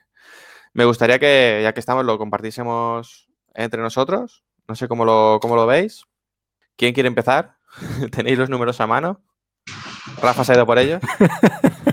Sí, sí, yo estoy, estoy sacando la calculadora. Vale. Bueno, yo empiezo yo si queréis. Eh, ya sabéis, los que me conocéis, sabéis que este no ha sido el año más jugón por, por mi parte. Me dice que tengo 27 juegos jugados en 2020 en las plataformas de Sony, lo cual me parece mucho, pero creo que ha sido mucho picar, mucho lirili y poco lirele. De los juegos más jugados, The Last of Us Part 2 con 43 horas, Destiny 2 con 23 y Rime con 13 horas. Por cierto, Rime, jugadlo todo el mundo. Apuntado queda. en horas de juego, 165 horas durante este año. Y según Sony, 164 han sido en local y una ha sido online. Esa hora es del Fall Guys. La prueba de los Fall Guys. Entiendo que Destiny 2 los ha contado como juego local. Creo, eh, leí por ahí que todo lo que era que podías jugar sin el PlayStation Plus, lo contaba como horas de juego local. Por ejemplo, el Warzone o, en este caso, las misiones principales del Destiny 2, aunque sabéis que es un juego que, que está permanentemente online, pues se puede jugar sin tener Plus a algunas de las, de las zonas. No he jugado nada en realidad virtual y me pone que 93 días jugados en 2020, donde el día más activo de la semana es la, a última hora de la tarde del domingo, apurando la semana. Y bueno, en trofeos, pues para el poco jugado no está mal. 6 platinos, ¿no? 55 oros, 60 plata y 152 bronces. ¿Quién quiere comentar sus horas? Puedo comentar las mías, aunque es muy rápido, porque... Las son particulares. Porque, claro, yo la PlayStation 5 las tengo desde mitad de diciembre y solo he jugado, pues eso, desde esa mitad de diciembre hasta, hasta Nochevieja, entiendo. Entonces aquí me salen juegos jugados en 2023, pero no me cuentan el, el Astrobot, porque ese sí que me lo pasé y no deja de ser un juego más. Pero bueno, el más jugado es el God of War con 23 horas. Eh, cuando lo finalicé en enero ya eran más de, más de 30. Luego el siguiente es The Last of Us Remastered con dos horas, ya me lo he pasado. unas 18 me salían. Y luego el Gran Turismo Sport, que tengo solamente una horita. Lo juego una hora para probarlo y le iré metiendo más caño. Y nada, me sale 31 horas de juego, las 31 en local, y no hay ni VR, ni online, ni nada. y el que el día más activo por la tarde el jueves. Tampoco acabo de entenderlo, pero bueno. Supongo que será el, un jueves de Navidad el que más, el que más jugué, que estaría todo el día y ya está. Porque no. Con dos semanas no se puede hacer unas estadísticas muy buenas, pero bueno, ahí veis lo que he ido jugando los últimos días de diciembre. Eh, las mías también son rápidas porque yo creo que sí que es verdad que este año le he dado bastante a Xbox gracias al Pass, pero creo que en la base de datos de PlayStation la he petado porque me sale que solo he jugado un juego pero en cambio he ganado 181 trofeos, que eso ya me cuadra más. Así que no puedo decir no puedo decir gran cosa aparte de eso, que si tengo 181 trofeos, pues yo creo que, que mínimo 15, 15, 20 juegos habré jugado, pero no, no me sale. ¿Y qué juego aparece? Genshin Impact, pero solo 50 horas. Ostras. Y luego en PlayStation 5 solo me sale el Astrobot cosa que es mentira porque el Astrobot yo lo he probado, no me lo he pasado y automáticamente empecé a darle a alguien sin impacto, o sea que y no sale. Ya, Así y el que... Astrobot no sale tampoco, no sé. Ahí hay algo mal ahí. La verdad es que pero, ¿eh? Por lo menos te han puesto que jugar algo al Genshin. Sí, sí, pero por ejemplo, no sé, Persona 5, Trials of Mana, son juegos que les he dado uno más de 100 horas y otro casi 100 y, y ni rastro. Así que no sé, no, Siguiente. Ni rastro Playum, tío. No, no, ni rastro Playum. eh, lo mío es rápido, es un, yo creo que mi tema lo podría llamar el COVID tem, porque vamos, todo lo que lo más jugado es online con la excusa de hablar con, con los colegas. O sea, lo, lo primero es el FIO 21, lo, o sea, con 340 horas que yo, si alguien de Asports me está escuchando, yo creo que ya me deben un Zidane o un Ronaldo después de tantas horas. Lo segundo es el, el, FIFA 20, que me lo compré en la pandemia y aún así le dimos 100 horas al Clubes Pro, o sea, yo solo no juego nunca. Y, y, yo juraría que no he jugado nunca tanto al Model Warfare, pero bueno, si aquí dice que son 80 horas, pues son 80 horas. Sí, yo creo que serán los siguientes, saldrán ya el, el, Persona, que llevaré unas 70 o así. el Final Fantasy Remake, creo que le di mis 50-60 horas. The Last of Us, el Ghost of Tsushima, es lo que hay. Al Genshin, como lo juego en PC, que ahí ya le di 50-60, pues no salen aquí. A ver, horas de juego totales, 1400. Ostras. Son unas cuantas, ¿eh? Sí, sí. Mil- 1050 en local y 350 online. Para que os hagáis la idea, 350 50 online cuando al FIFA me dice que he jugado 330, ¿eh? Hostia, O sea que- no cuadra ni, ni de casualidad, ¿eh? Claro, claro, o sea, es muy raro. Cuando más juego es el... Bueno, días jugados en total en 2020, 270. Bien, has descansado Y que seguramente estuviese jugando a la Xbox o a la Nintendo. Sí, posiblemente tomado la cama. Porque me- y, cuando más juego es el domingo por la noche. ¿eh? O sea, si hay alumnos que, bueno, que ya sabrán por qué llego los lunes. Con un poco cara de empanes. Y nada, poco más se puede comentar. Las del año pasado, la verdad es que fueron más espectaculares. O, no, no, las, cuando salió el Destiny.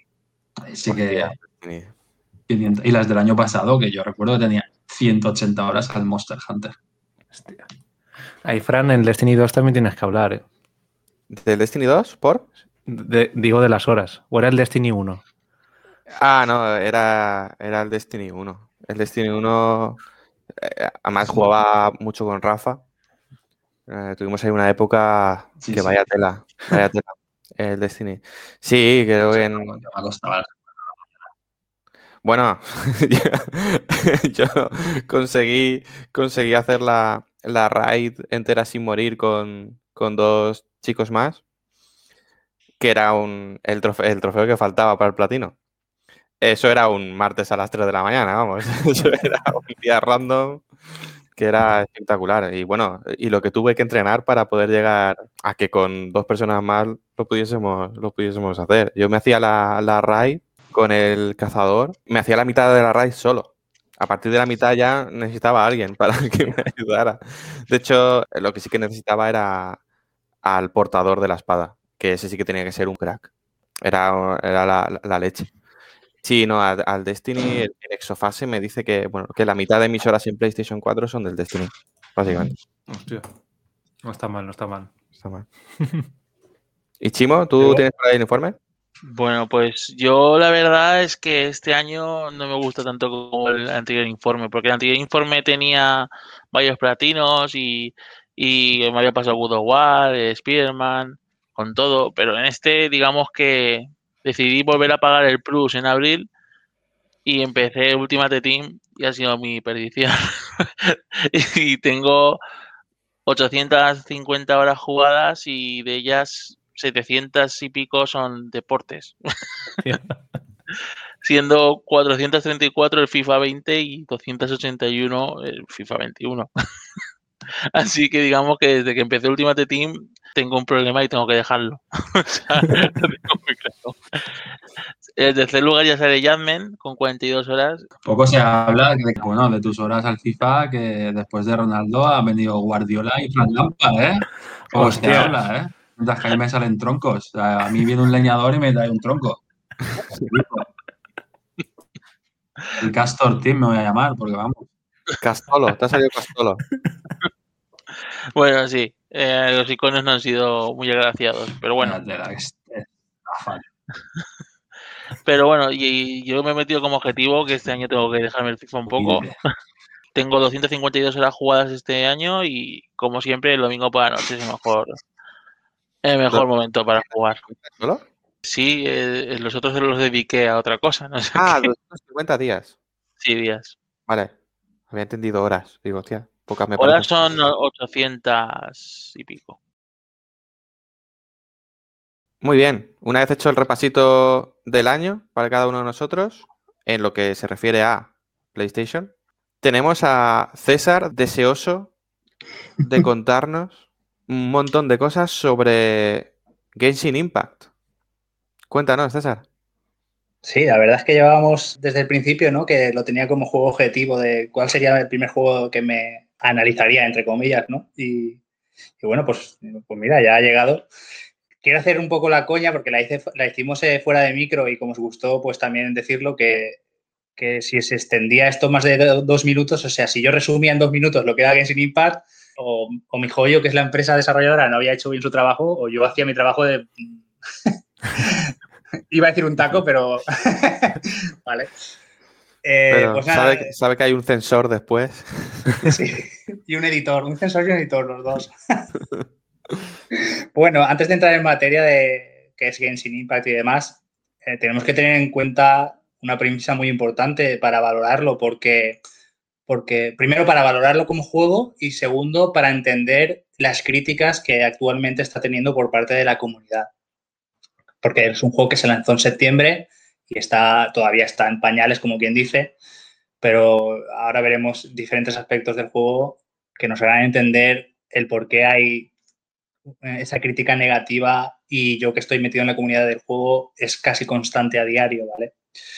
Eh, el juego viene de una desarrolladora china que se llama MiHoYo y eh, se enfocó, o sea, se desarrollado, se desarrolló enfocado al, mercado de dispositivos móviles, junto con un sistema se llama Gachapon, ¿vale? ¿Qué se traduce esto? Pues que todo el mundo hemos jugado algún juego de móvil alguna vez, entonces el modelo de negocio que tienen es, te presento algo muy atractivo visualmente, pero te limito el avance con un sistema de energía, ¿no? Pues lo que podría ser el Candy Crush las vidas o...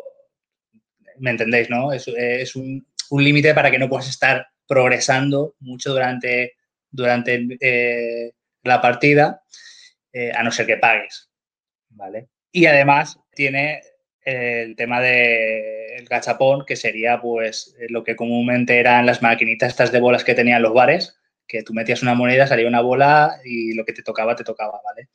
Pero se puede traducir en sobres, eh, cajas de botín y, demás. Entonces, esto lo tenemos que tener muy en cuenta porque ahora mismo quien lo escuche y no sepa nada de Genshin dirá otro chorri juego de móvil, eh, pero nada más lejos de la realidad porque lo que ofrece Genshin Impact va muchísimo más allá. De hecho, va tan, tan allá que es lo que está haciendo que mucha gente que está jugando eh, lo esté jugando con una idea preconcebida que no es la, que debe, porque hay mucha gente que está jugando pensando que se trata de un RPG al uso, single player, con una historia más o menos larga, y incluso hay gente que, está, que lo juega pensando que es un MMO, y no es así, porque la parte de multijugador es muy limitada, es un single player al 95%. Dicho esta introducción, para que tengamos en claro eh, la naturaleza de, de, Genshin Impact, vamos a ver qué luces tiene el juego y veremos eh, qué sombra dejan esas luces, ¿vale? Eh, Genshin Impact nos presenta bajo una estética anime bastante chula. parece mentira porque es, ya digo, estaba pensado para dispositivos móviles, pero está muy, muy, muy bien hecho. Eh, tiene un mundo abierto con meteorología y, y, ciclo de día y noche en tiempo real, que además lo puedes modificar tú cuando quieras, no te tienes que ir a una cama y decir, dormir hasta el día siguiente, no, no, tú pones la hora concreta que quieras y, en tiempo real se va moviendo el sol, aparece la luna, es muy, muy trabajado. Eh, y además no hay tiempos de carga. Eso es algo que a mí me vuelve loco porque tú estás en un punto de un mapa, ves una montaña a lo lejos o un barco varado en el mar súper, súper lejos, vas a poder ir.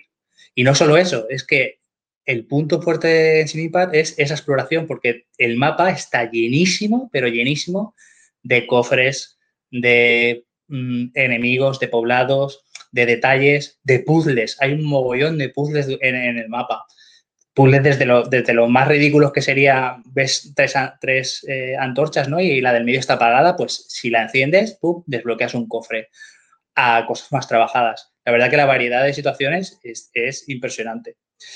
Y ahí es donde más brilla Genshin Impact en la, la exploración. Ya tenemos el escenario, pero bueno, ¿cómo, lo exploramos, no? ¿Quiénes somos? Eh, aquí no tenemos el típico creador de personaje que tú te generas ahí un muñequito y, luego no tiene ni personalidad siquiera. En algunos juegos tú te generas el personaje y ni hablan, ¿vale? Porque supuestamente eso ayuda a la integración con la historia. A mí eso nunca me ha gustado. Aquí es, eh, eh, el juego empieza, eh, son dos, dos gemelos que tienen el poder de viajar entre los mundos y en uno de esos viajes se le aparece una mujer con mejor físico que intenciones y los afronta y en mitad de la pelea, ¿vale? Eh, es muy poderosa y a, y a, cada uno lo envía no se sabe dónde mediante un portal, ¿de acuerdo? Entonces nosotros ahí nos deja elegir qué hermano queremos encarnar y nos, y nos manda a, a, un mundo, un mundo que nosotros eh, desconocemos. Pues ese mundo que está existen eh, siete elementos, eh, est est están gobernados por, digamos, siete dioses elementales, que los llaman arcontes. En un principio, a nosotros nos han despojado de los poderes y, claro, ¿qué hacemos en este mundo desconocido? Pues empezamos a hablar con gente y resulta que entre esta gente normal, no solo hay humanos, hay diferentes razas, pero en entre toda esta gente hay algunos que tienen como una bendición de, un dios elemental y entonces son capaces de manejar un elemento. Y nosotros, aunque hemos llegado a ese mundo eh, sin poderes, tenemos una peculiaridad y es que podemos cambiar el elemento al que somos afines. Inicialmente caemos en la primera región, es la, del dios del viento, ¿vale? Inicialmente tendremos ese poder, pero conforme vayamos avanzando en la trama y, diferente, y vayamos viajando por las diferentes regiones, podremos eh, ponernos en sintonía con el arconte de esa región.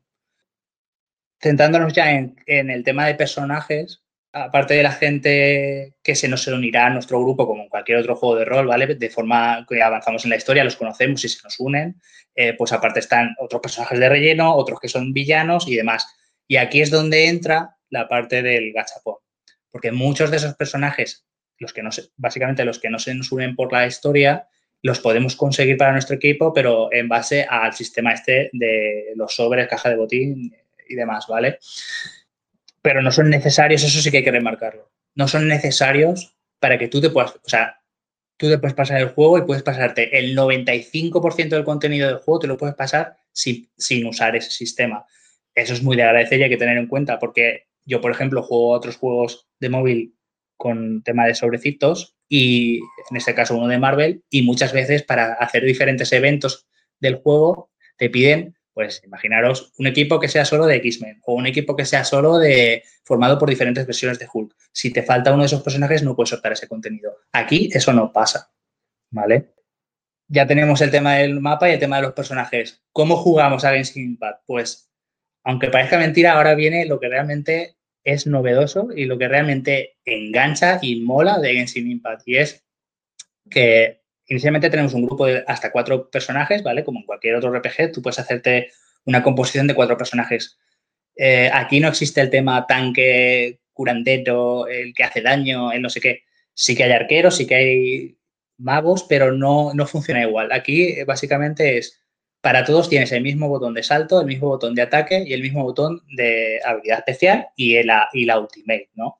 Entonces, lo que mola es que tú puedes tener, o sea, tú puedes realizar cualquier ataque con, un, con el personaje que estás manejando en el momento, cambias a otro pulsando un botón del mando y continúas. O sea, los combos son intercalables y cancelables en cualquier momento. No es el típico que si haces un, estás en mitad de un combo o no puedes cambiar de personaje, o si cambias el combo inicia. No, no, es todo enlazable, es una fluidez que, que, que es un vicio. La verdad es que las peleas son, son muy satisfactorias.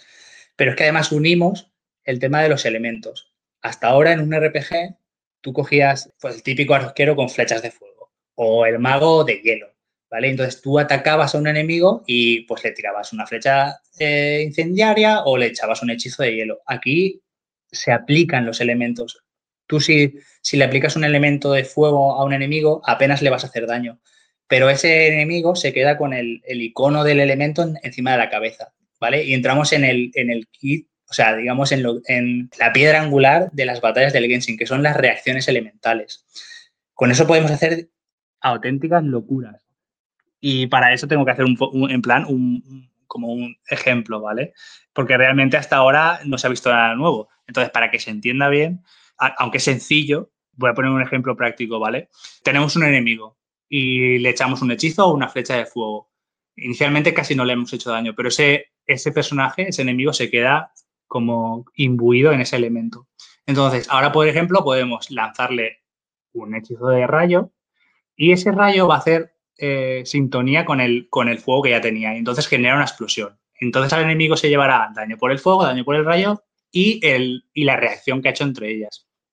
Este es un ejemplo simple, pero imaginaos, por ejemplo, un enemigo que o porque está lloviendo o porque tú le, aplicas un hechizo de agua, el enemigo se queda mojado. Entonces, ahora le puedes aplicar eh, hielo y se congela. Una vez congelado, pues por ejemplo, pues con cualquier personaje que no use espada a dos manos, pues empezar a golpearle y claro, el enemigo está congelado, no te hace nada y, se, y, tú eh, a placer le estás golpeando. O bien coges un, personaje con arma de dos manos, lo golpeas con el por, o sea, la parte negativa es que romperías el hielo, con lo cual el enemigo ya puede volver a atacarte, pero ese romper el hielo hace un efecto que es fracturar, que le hace un daño extra eh, al enemigo. Imaginaros que no lo hemos roto el hielo y queremos seguir aplicando efectos. Pues una vez está congelado, por ejemplo, le aplicas fuego, entonces lo derrite y el enemigo se queda con el estado derretido. ¿Y qué hace eso? Que, todo lo que todos los golpes que reciba después hacen el doble de daño. O sea, es una locura cómo puedes combinar los elementos y, los personajes entre sí. César, en ese, en ese sentido, ¿hay builds que te puedas construir para poder aprovechar todas esas mecánicas y, digamos, sinergias jugables? Sí, porque además, no solo, no solo en los ataques, porque no sé si lo he comentado, que cada personaje, eh, sí, cada personaje tiene como una bendición de un arconte en concreto, ¿vale? Entonces tenemos un personaje que es, que es, imaginaros, de espada y es de fuego. Eso es inalterable en el juego, ¿vale? Los personajes tienen un arma predilecta y un elemento predilecto, eso no cambia. Entonces, ¿qué, te sugiere eso? Pues hacerte una composición de cuatro personajes que a ti te guste, pero no solo la, que te guste en cuanto a la combinación de elementos que puedas hacer, sino que si llevas personajes del mismo elemento, también tiene una resonancia elemental que para hacer un ejemplo rápido es si llevas dos personajes de fuego, a todo el equipo se le aplica una resonancia elemental que hacen un 25% más de daño y además tienen un, no sé si es un 15 o un 20% de resistencia al elemento de fuego. Entonces, claro, imaginaros la cantidad de combinaciones. Y, ah, bueno, y el de viento es eh, como no tiene una reacción elemental como las demás, sino que sirve como potenciador. Entonces, imaginaros eh, meter un personaje de viento en tu equipo, lo que hace es que tú aplicas los elementos que te gusten a un, enemigo, te haces el combo que a ti te mola, por, ya sea por daño o por, o por efecto gráfico o porque los personajes que, que, lo lanzan te gustan, los ataques que tienen. Eh, y además tienes uno de, viento que en este juego se llama Nemo. Pues lo que puedes hacer con, esas, con los ataques a Nemo de ese personaje es potenciarlo. Por ejemplo, el personaje principal que puede adoptar eh, ese elemento de viento eh, puede generar como un remolino en su mano que atrae a los enemigos y a los elementos. Entonces, si tú tienes un enemigo, imaginaros eh, un enemigo que es arquero con flecha de fuego y estás cerca de un charco, por ejemplo, tú haces el remolino este en tu mano, los atraes y además a esos enemigos les aplicarás el elemento de fuego que tenía el, arquero con el, agua del charco. Entonces les aplicas el, derretir. Bueno, en este caso es, eh, no me acuerdo cómo se llama, vaporizado, porque el agua apaga el fuego. Entonces es una auténtica locura las virguerías que se pueden hacer. No voy a hablar del tema de, equipos, de armas y de objetos, los sets, ¿no? Que se conocen en los RPGs que te puedes equipar, porque eso daría para un programa entero pero eh, sí que quiero decir que está muy, muy trabajado. Cada elemento tiene un set, dos sets diferentes, uno más eh, de ataque y otro más de, habilidad y, la verdad es que da para mucho. Vamos a pasar a la parte de todo esto está muy bien, pero qué partes eh, no están tan bien del juego. Y, y es un poco lo que hemos comentado al principio, ¿no? La premisa esta de un juego que está pensado inicialmente como como juego como servicio o de largo recorrido o juego para móviles o como lo queráis decir. Y es que actualmente la historia no está cerrada. Es un juego que está pensado para muchos años. Son siete regiones y actualmente están desarrolladas dos. Cada región tiene su historia propia, pero todas están enlazadas a una trama eh, general. Entonces, actualmente hoy puedes pasarte esas dos regiones puedes disfrutar de la historia de cada una de ellas, pero lo que es la trama inicial de los hermanos y, muchas más cosas que se van abriendo a lo largo de la historia, pues eh, no, están, no están acabadas. Y de ahí vienen muchas de las críticas que está teniendo la comunidad. La falta de contenido y la falta de, de poder continuar jugando. O sea, para que veáis que el problema que le ve la gente al juego es que quieren jugar más al juego. Cosa que eso también dice mucho, ¿no? Eh, la parte positiva de todo, de, de todo lo que tiene. Y el sistema de energía, que he comentado antes también de, los juegos de móvil, que aquí lo llaman resina, pero que lo único que te limitan es a que hagas lo que serían las mazmorras, ¿no? Lo de, o instancias, o como la gente lo suele conocer, que son para, para conseguir nuevas piezas de equipo. Ese es el único contenido que, digamos, que está limitado para que no puedas eh, en una semana tener a todos tus personajes eh, con unos equipos impresionantes, ¿no? Y, prácticamente puedas romper el juego. Que se puede hacer, porque esa, esa, esa energía, como en el resto de juegos, se puede recargar pagando. Entonces, esas son las mayores pegas que puede tener ahora mismo el juego tal como está. Como conclusiones finales, el juego es muy buen juego, hace muchísimas cosas bien y pese al enfoque inicial que tiene, juego para mercado móvil con gachapón. Eh, sorprende en su buen hacer. Está traducido al español. Tiene los doblajes inglés, japonés, chino. Tiene el ciclo día-noche que he comentado. Eh, la climatología. Las animaciones, tanto de personajes como de los enemigos, están realizadas con captura de movimiento. Entonces, no, no esperéis ver el típico eh, juego anime con animaciones robóticas o, limitadas. No, no. Los, movimientos están muy chulos. Los ataques, que no he comentado nada, los personajes tienen, aunque tengan los mismos botones de acción, cada uno tiene su, forma de golpear y sus ataques especiales y su, definitiva. Todo eso es, diferente de los personajes, aunque se controlen igual. Hay, hay viaje rápido, que no lo he comentado en la exploración. Claro, el mapa es tan grande que hay un montón de puntos de viaje rápido. No tenemos monturas, pero sí que tenemos planeadores, que son unas alas que ¿vale? Como si fuésemos ángeles. Y entonces puedes planear a largas distancias, luego puedes utilizar corrientes de viento para elevarte y llegar más lejos. Y en definitiva es eso, un, RPG que al salir en consolas ha llevado esa confusión a la gente en pensar que, era un, un, RPG al uso o incluso un MMO y no lo es pero que tiene un mundo que da gustazo explorar. Es muy bonito y lleno de un montón de cofres por, encontrar. Recompensa mucho la exploración. Y el sistema de progresión y el de batalla eh, es, muy bueno y muy divertido. La otra cara de la moneda, pues eso. Eh, lo que habíamos comentado de, mercado de, al que va dirigido. César, eh, yo he jugado muy poco a, a Genshin, he jugado muy poquitas horas. Pero me, recorda, me ha recordado mucho a cuando jugábamos a Silk Road, ¿te acuerdas? Sí.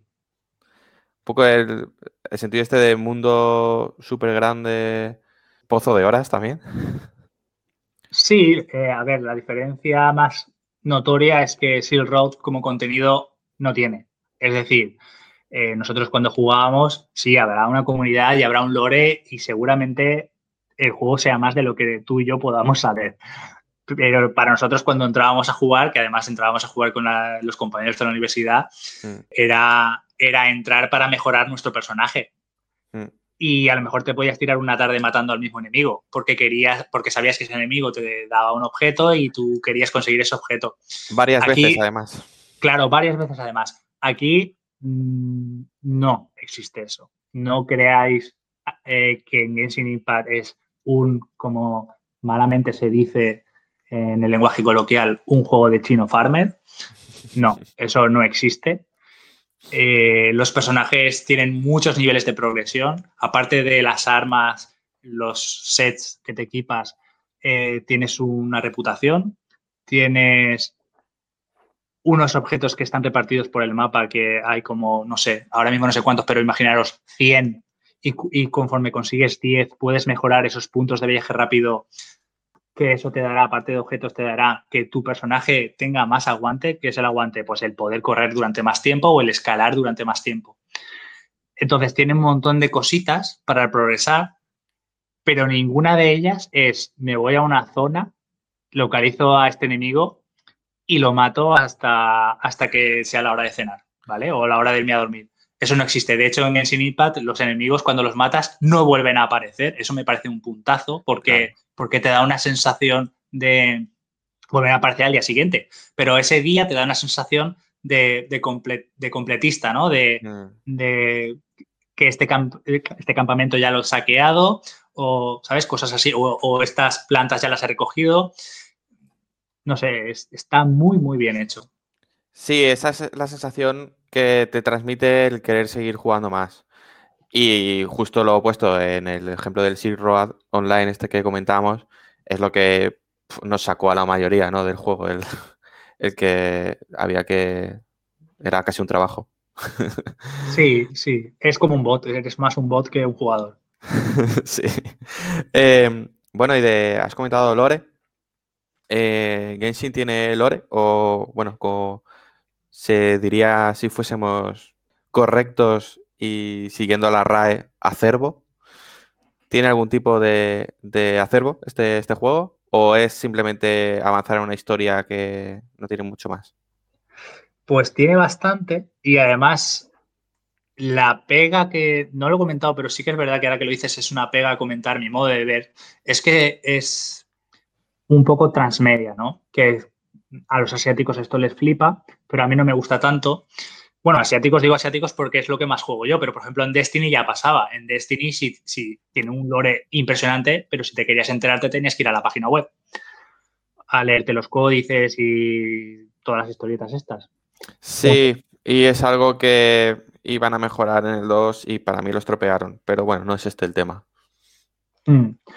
Aquí lo que pasa es que la historia que eh, tú te puedes enterar solo si juegas al juego está muy bien, pero detalles como por qué este Arconte, ¿no? que es uno, de los dioses, o por qué este tal eh, actúa como actúa, pues a lo mejor eso está en un vídeo en, el, YouTube oficial de, de Mi Joyo, o una de las batallas previas que hubo en la primera región está en los cómics. Entonces, tiene ese detalle de que se diluye un poco entre, entre las diferentes partes, ¿no? De, pues en el juego, internet, de vídeos y tal. Pero sí, sí, Lore tiene, y además tiene un Lore que es interesantísimo porque, porque no sabes, lo están haciendo de forma que no sabes quién es el enemigo, quién es el amigo, eh, quién es el amigo que puede volverse enemigo, ¿sabéis? O sea, tiene esas cositas que, que la verdad que está muy bien. De hecho, recientemente ha salido un vídeo que sin entrar en spoilers, uno de los personajes principales sale como en una visión de lo que es el presente, pero paralelo a lo que nosotros estamos haciendo. De hecho, nos ve a nosotros eh, y, y, pinta que va a ser un, futuro enemigo en el juego bastante importante y, ha dejado bastante con el culo torcido a la gente. Está muy, muy bien. Yo tengo preguntas básicas. Eh, sobre todo es, eh, ¿alguien puede jugar un ratito cada semana sin tener la sensación de estar perdiéndose cosas al juego? Sí, precisamente si lo veis así, o sea, si esa es vuestra, digo vuestra, como puede ser de cualquier oyente que oiga esto, ¿vale? Si esa es, vuestra situación, Genshin Impact es vuestro juego. Porque la queja que está teniendo la comunidad, como he dicho, es el que quieren jugar más y no pueden o no, o no tienen ese contenido que les gustaría. ¿Por qué? Porque tú tienes tus cuatro misiones diarias, tienes tu pase de batalla, ¿de acuerdo? Que te pide pues que a la semana hagas X cosas, ¿vale? Entonces, precisamente, si tenéis poco tiempo para jugar, pues podéis hacer lo que os dé la gana o si realmente tenéis poco tiempo, podéis hacer esas misiones que os dan una recompensa bastante jugosa y mañana más. Entonces, sí, se puede jugar así. Para que os hagáis una idea, completar las dos primeras regiones, a mí me habrá costado, mm, no os asustéis, 100 horas. No os asustéis, lo digo porque yo soy muy, muy, muy completista. A mí el explorar me flipa, sobre todo si está bien hecho como en este juego, que te recompensa subir a una montaña que dices, madre mía, estoy subiendo dos minutos y ¿para qué estoy haciendo esto? Seguramente arriba hay una recompensa. Entonces, eh, sí, podéis jugar, si tenéis poco tiempo, Genshin Impact es un juego que podéis jugar y no vais a perder el hilo como podríais perder, por ejemplo, en Persona 5 o en Final Fantasy VII. La otra pregunta es, eh, ¿existe cosplay? Eh, cosplay. el cross... Sí, te he entendido, crossplay, sí. Pues mira, está bien que lo preguntes porque a nivel técnico... bien que lo preguntes porque a nivel técnico no había dicho nada, porque tampoco era cuestión de aquí de tal. Bueno, el juego está en, PlayStation 4, PlayStation 5, ordenadores y dispositivos móviles, ¿de acuerdo? El crossplay es todas las plataformas. Tú puedes estar en PlayStation 4 y jugar con alguien de iPad, como, como hago yo con mi pareja, o estar en tu móvil Android y jugar con alguien de PC. Eso no hay ningún problema. Lo que la limitación que sí que tiene es que si tu cuenta es de PlayStation, no puedes llevarte tu cuenta a, otro, a otra plataforma. Si tu cuenta es de, PC o de, o de, Android o de iOS, sí que puedes eh, coger tu, por si estás jugando en el móvil y ahora quieres jugar en el ordenador porque vas a jugar en pantalla grande y tal, coges, te logueas con tu cuenta y no hay ningún problema. La limitación es esa. Si juegas en Play, solo puedes jugar en Play. Y se rumorea que en Switch va a pasar tres cuartos de lo mismo. Pero hay que tener en cuenta una cosa. Hay un juego tipo Monster Hunter que se llama Dauntless, que también usaba este, este sistema, ¿de acuerdo? Eh, tú puedes jugar móviles y PC juntos y PlayStation iba por su lado. Entiendo que esto son cosas de Sony. Y luego en una actualización, pues ya hicieron que podías llevar tu cuenta de consola a ordenadores. Entonces esperamos que con lo que está triunfando este juego y los ingresos que está teniendo, pues eh, acabe, acabe pasando lo mismo el miedo que yo tengo en lo personal es que como está dando tanto dinero, precisamente por lo que está dando tanto dinero, cosa que Downless ni, vamos, ni por asoma se le acercaba, es que Sony estará ganando un dinero importante en el porcentaje de beneficios que se lleve por vender todo lo que se vende en el juego a través de la, de la PlayStation Store. Entonces entiendo que ese trocito de tarta mm, no lo va a querer perder. Así que no lo veo, a corto plazo por lo menos no lo veo que llegue. ¿Y cuál es la plataforma que tú aconsejas jugar? Yo aconsejo jugar en PC, precisamente porque en PC o en móvil, pero precisamente porque en un momento dado puedas jugar en el móvil. Porque sí que hay eventos muy rápidos. Y muy rápidos me refiero de que te va a llevar a lo mejor cinco minutos hacerlo, pero si no lo haces, te lo vas a perder. Hay, por ejemplo, típico evento que dura siete días, pues tú perfectamente una semana de trabajo, una semana que está muy ocupado, no vas a poder entrar. Pues tú imagínate que en un momento dado, vamos a decirlo mal y pronto, en el baño, te llevas tu móvil, entras, haces lo que tengas que hacer y, ese día pues ya tendrías el evento hecho, ¿vale? Yo lo recomiendo empezar más que nada porque puedas en un momento dado loguearte con tu teléfono móvil.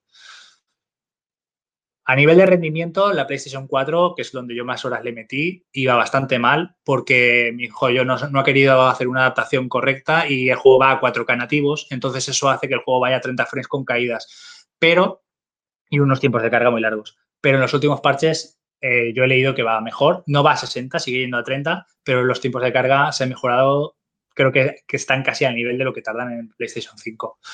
Entonces, jugarlo en la plataforma que, queráis o que os sea más cómoda. Pero si tenéis opción de jugar en, PC barra teléfonos y tal, o tablets, eh, yo recomiendo ahí. Y entiendo, por supuesto, que alguien que quiera jugar a este juego y no quiera gastarse dinero, ¿puede hacerlo? Sí, el 95% del contenido lo puedes hacer sin sin gastarte dinero. ¿Qué es ese 5% que no puedes hacer y que implicaría gastarte dinero? Pues hay una mazmorra, ¿no? Que son diferentes pisos, se llama el abismo, ¿de acuerdo? Pues que tiene 12 pisos. Pues digamos que a partir de cierto piso, te, pues ya piden que tengas unos equipos muy bien pensados, muy bien pensados o personajes muy fuertes.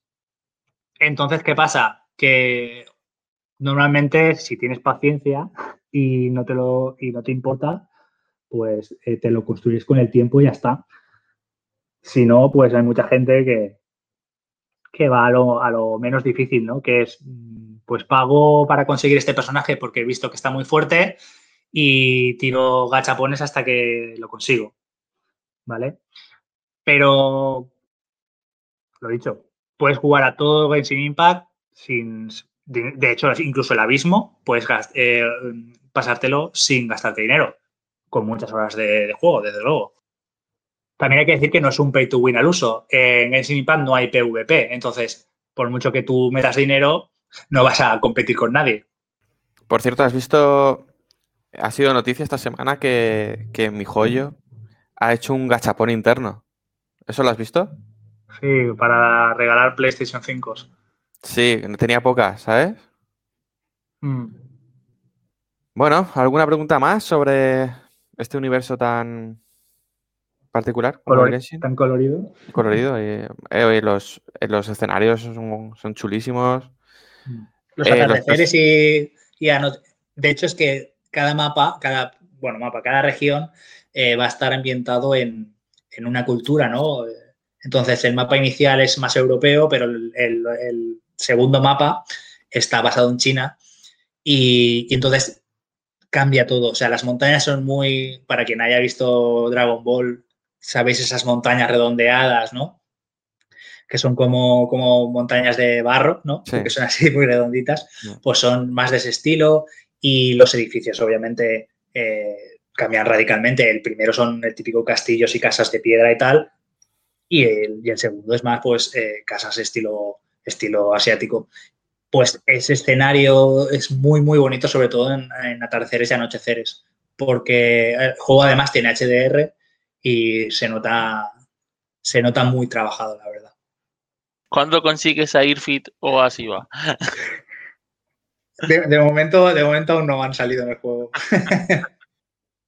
Estupendo. Pues eh, cerramos con este análisis casi pormenorizado de Genshin Impact. Una cosa, Fran, una cosa, Fran. He descubierto que tengo naranjas en el Animal Crossing. Antes de empezar el, último punto de hoy, tengo. la casa de alguien que se va a poner muy contenta. La casa tiene mucha mierda. Hay cucarachas por ahí y cosas que tenía en el inventario que se me han podrido, pero bueno, naranjas hay, hay algunos arbolitos. Perfecto. Ni te lo imaginas. pues cerramos manqueando y abrimos una sección que no hemos abierto todavía. Es este mando está vibrando. Aprovechamos alguna excusilla que nos dé la actualidad para debatir entre nosotros sobre los servicios de suscripción de las consolas de los ecosistemas de PlayStation y Xbox. A principio de mes, ya sabéis que tanto Microsoft como Sony anuncian pues qué juegos se incluyen en el servicio de PlayStation Plus y Microsoft Gold, que ya sabéis que son estos servicios en los que los suscriptores tienen acceso a juegos sin un sobrecoste más allá del de la suscripción. Creo que en el de Sony, mientras seas, mientras estés suscrito, tendrás siempre acceso a, los juegos, ya, ya los hayas cogido en una época anterior o no. Y en Gold, si no me equivoco, se quedan siempre ya en tu cuenta, como para poder acceder. Los de 360 y Xbox sí, los de One no. Es verdad, es verdad, había esa diferencia, hmm. efectivamente. Y también de vez en cuando aprovechan las compañías y añaden o quitan juegos al catálogo de PlayStation Now y Xbox Game Pass. Sabéis que estos son los servicios por los que los suscriptores tienen acceso a eh, una serie de videojuegos distintos a los servicios que hemos comentado anteriormente de Plus y Gold. PlayStation Now, cuando anuncia un juego que lo va a eliminar, te dice directamente el mismo día que lo mete y el día que lo va a sacar. Y Game Pass funciona más como si fuera, eh, es la frase más recurrida, el Netflix de los videojuegos. Te indica que este juego eh, va a estar accesible y también de, con 10, 14 días de antelación te dice que otro juego pues deja de estar accesible en la, plataforma. No sé si Y queríamos un poco debatir entre todos qué opinión os merece eh, este tipo de servicios. Simplemente para introducir, si hay alguien que no lo sepa, se lo introducimos. El coste de PlayStation Plus, coste oficial, es 60 euros al año, lo mismo que el PlayStation Now. En la parte de Microsoft, el Gold son 60 euros al año y el Game Pass tiene varias eh, fases de precios, si usas solo consola, si usas consola de PC, si te entra eh, dentro del Game Pass la suscripción del Gold. Vamos a decir que creo que es la que más utilizamos todos, que es el Game Pass Ultimate, que por 13 euros al mes tienes acceso a todo el catálogo del Game Pass, a la suscripción de Xbox Gold acceso a ese, al catálogo del Game Pass en PC y a Xcloud, que es la plataforma en la nube donde puedes jugar los juegos del catálogo de Game Pass. Y EA Access. Exacto, EA Access, que se introdujo hace, hace unos pocos meses. Muy bien, pues ¿quién, quién quiere empezar con, con su opinión sobre estos servicios? Y le damos salseo al asunto. Yo, o sea, bueno, decir PlayStation Now, ¿vale? Mm, no lo he. Creo que es el único que no he probado, ¿vale? Pero puedo hablar tanto del, del Plus como del. como del Ultimate, que hemos comentado del Game Pass Ultimate. Yo, a ver, yo estoy, según qué casos, a favor y, en contra, ¿vale? Estoy mucho más a favor de lo que me está ofreciendo eh, el Game Pass o el, el Game Pass de lo que me puede ofrecer el, el, Now, porque el catálogo, por ejemplo, por lo que se ha visto, el catálogo del Now es muy, es muy escaso para, lo que, para el precio que vale. Y casi todo lo que casi todo lo que meten al principio, sí, me empezaron metiendo exclusivos, pero exclusivos de, de los primeros o de generaciones pasadas. En cambio, en el Game Pass sí que te está eh, Microsoft, te añade lo que va sacando. Por ejemplo, era el, de Medium exclusivo. El de Medium que es exclusivo, lo, de salida lo tienes en el Game Pass. Esto, estas suscripciones yo las veo interesantes, sobre todo para poder probar juegos que te, que te interesaría jugar en otras plataformas. Por ejemplo, yo sí que siempre que sale un indie, a no ser que vea un indie muy, que vea muy claramente que me va a gustar, como ese Hades que me pillé de salida o algún otro, mm, yo en el, en el Game Pass Ultimate he probado el Children of Morta, el Enter the Gungeon, el Slide Spire. Mm, ¿Cuál más? Bueno, he probado bastantes, ¿de acuerdo? Que han hecho que esa prueba que yo me lo compre, por ejemplo, sobre todo en, en Nintendo Switch. ¿Vale? Que al final es la plataforma que yo suelo usar para jugar, para jugar indies.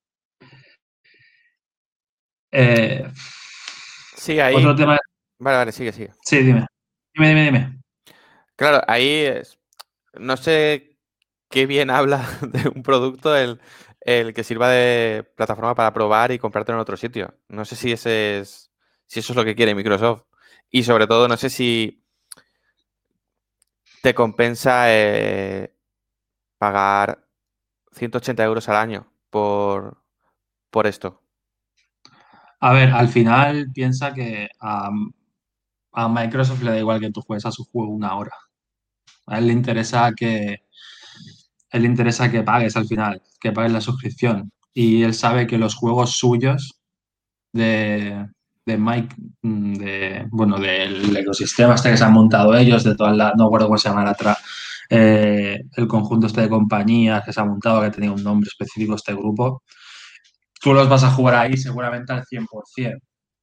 ¿Vale? Eh, yo creo que Microsoft sí que ha visto una dinámica de que tú al final vas a, vas a gastarte más o va a ganar más dinero, mejor dicho, con el Game Pass que vendiendo juegos físicos o digitales.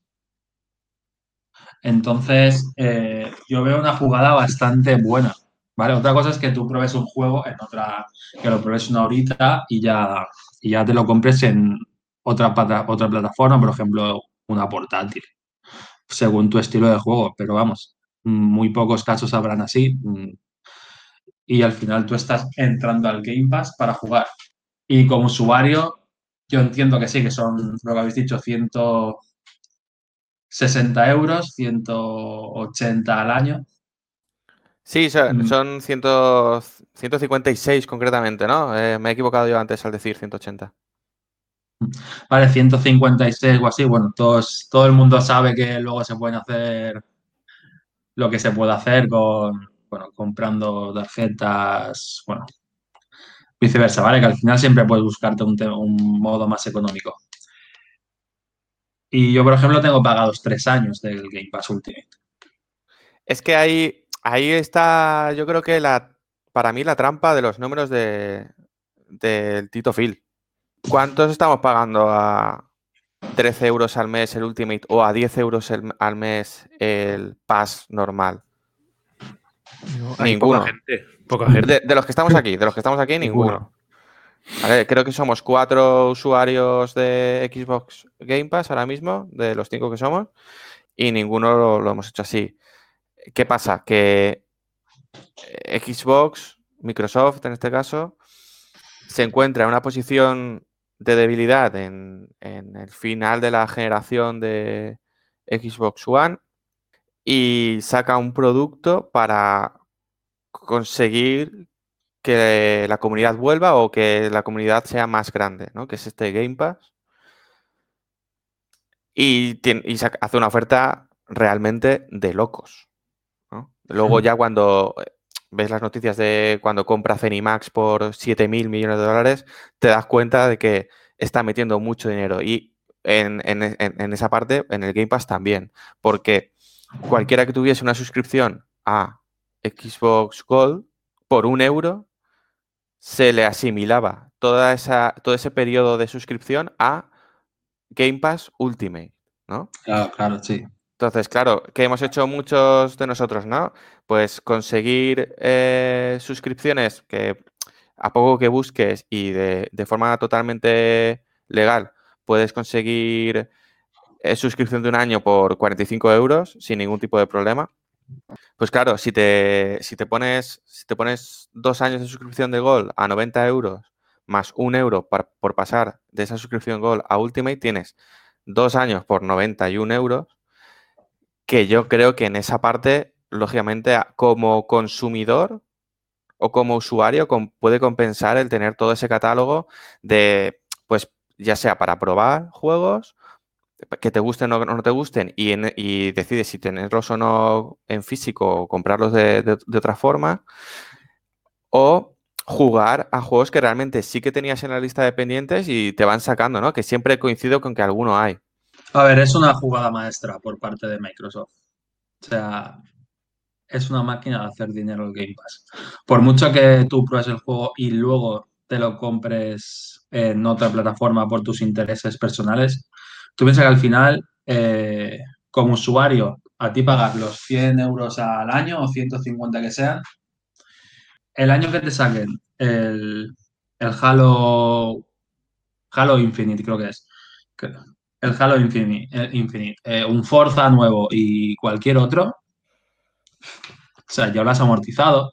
O yo, por ejemplo, que me compré la Xbox, mm, si no, mm, me la compré cuando estaba ya, cuando iba a ser la One X, la One X yo me compré la, la, la pequeña, la S, la Xbox One S. Y con el Game Pass yo jugué ahí a los Halo, al Quantum Break, al Doom. ¿vale? O sea, o sea, es una gozada. Y aparte, hablando ya de tema financiero de ellos, a ellos les va a dar igual, por ejemplo, ahora cuando, imagínate que sacan el, con la compra de Bethesda, por ejemplo, sacan un Doom, sacan un Fallout o sacan un, el- un Elder Scroll. ¿Tú te crees que a Microsoft le va a importar que tú pruebes el juego en su plataforma y luego te lo compres en la Play? Si va a ganar pasta igual. Él va a No, ganar pasta por todos los lados. En ese sentido, creo que sí que le da igual, por supuesto, pues mientras, mientras tengas usuarios activos, ¿no? Y, esos usuarios te estén dando todos los meses el dinero de la suscripción.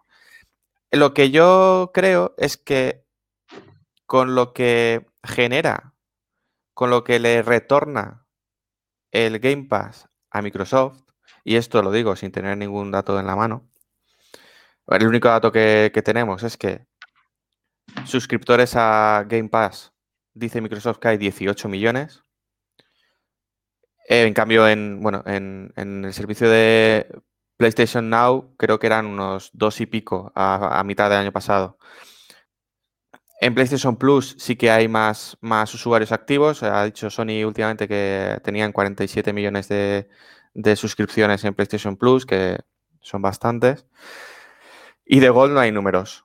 Eh, Microsoft da números de lo que le interesa y de Gold no los da.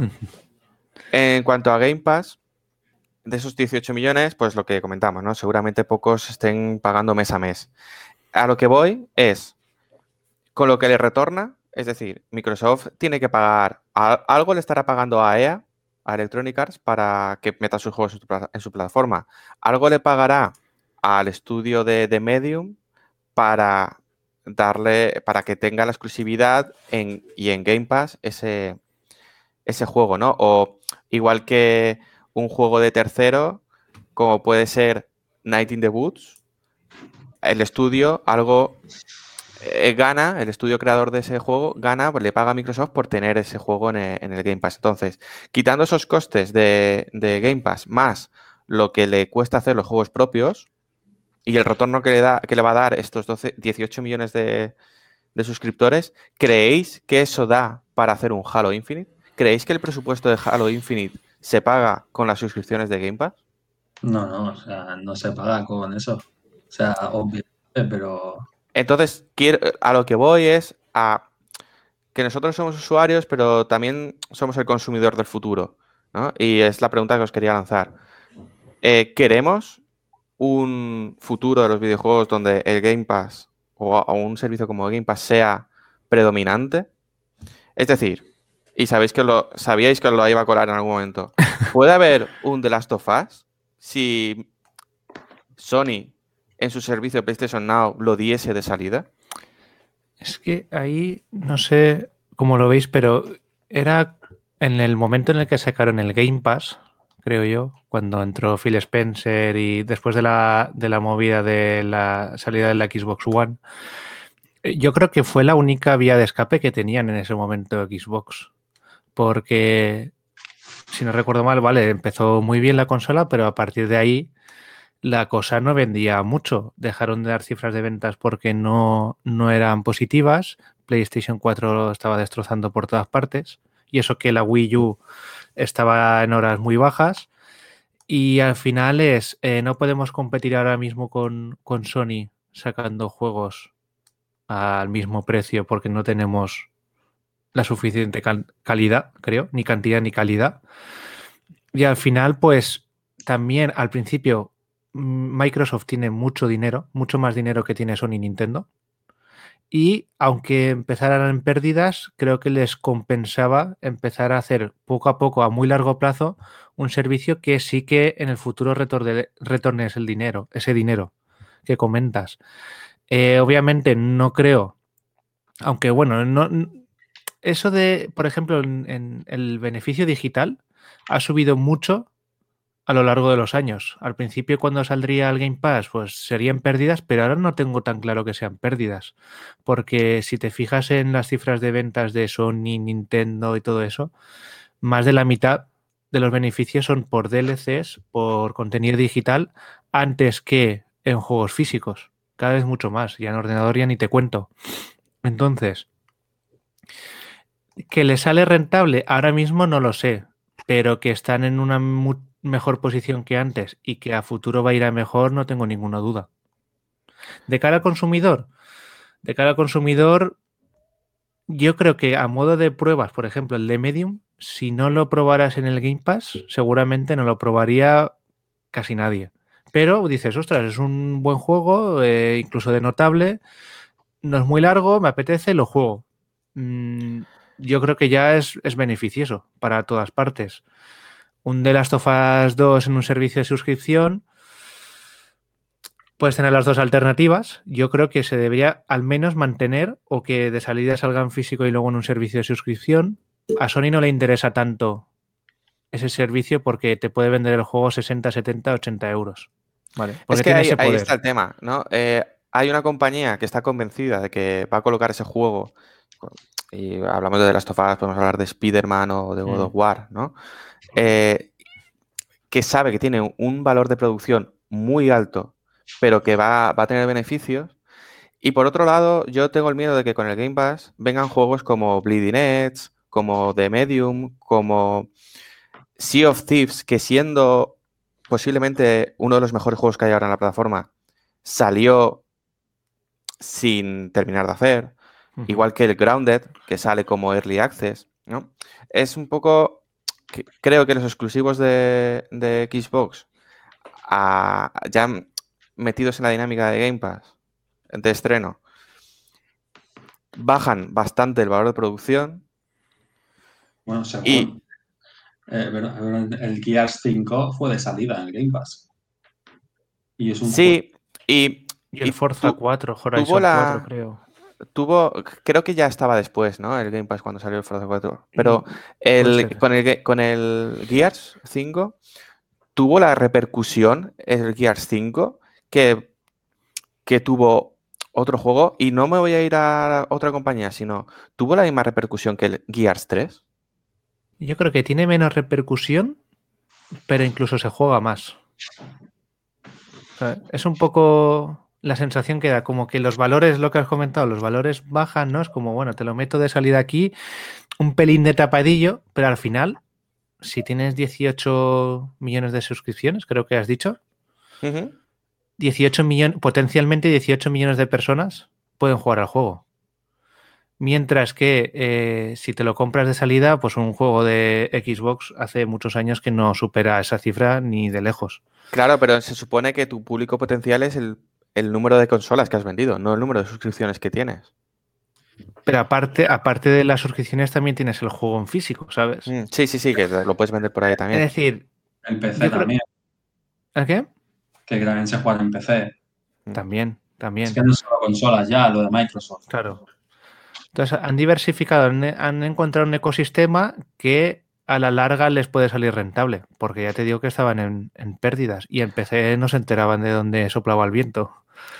Y Yo, eh, para concluir mi opinión, eh, ojalá le vaya bien a Microsoft y esta idea del Game Pass le vaya bien, porque creo que es bueno que le vaya bien. Pero por otra parte, ojalá no sea la opción predeterminada la primera opción que tengamos como o que utilicemos para, para disfrutar de los videojuegos.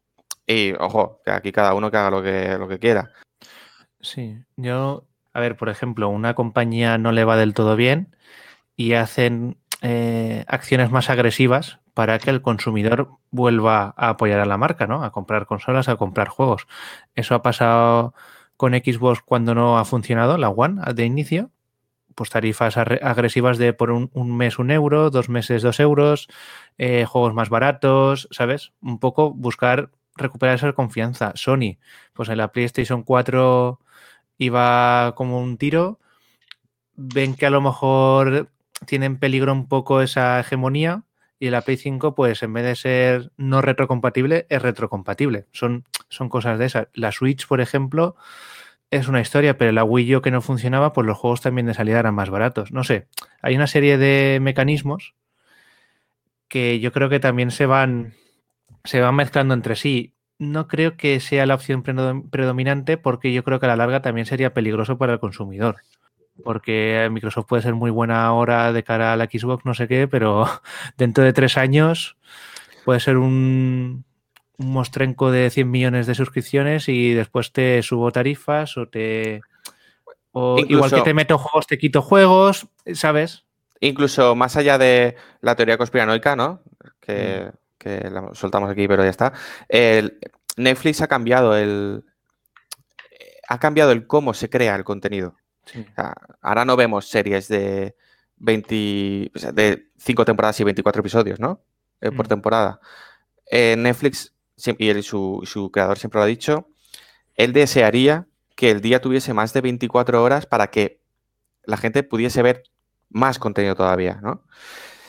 Entonces, no sé si ahora eh, un concepto como este puede cambiar también la forma en la que se crea el contenido en el videojuego. Sí, a mí no me gustaría, pero por ejemplo, yo me siento más cómodo eh, pues eh, comprando el juego, aunque tengo demasiados, ¿no? Pero ya desde mi punto de vista personal ya no me da esa ese, ostras, tengo 200 juegos aquí y, luego juego uno, pruebo otro, pero no me lo termino de pasar, ¿sabes? Y teniendo un juego juego, pues siempre para mí es más, más sencillo. Pero también entiendo la gente que digo, me compro una consola con la suscripción y voy jugando, ¿sabes? Entonces, tienes esas opciones y si no, si esa hegemonía no sobrepasa de ahora ya te cambio a mitad de juego, ¿no? De cómo procedemos como compañía, ¿no? Pues mientras tanto yo creo que es positivo. Sí, eh, poniendo así de antecedente, que ya lo comenté en programas anteriores, que a mí el Game Pass me parece de lo mejor, para alguien que, está muchos años en el mundo de videojuegos y, ha tenido que ver cómo no podía jugar a ciertos juegos porque no le daba el dinero. Eh, y he tirado mucho de videoclub y, y demás.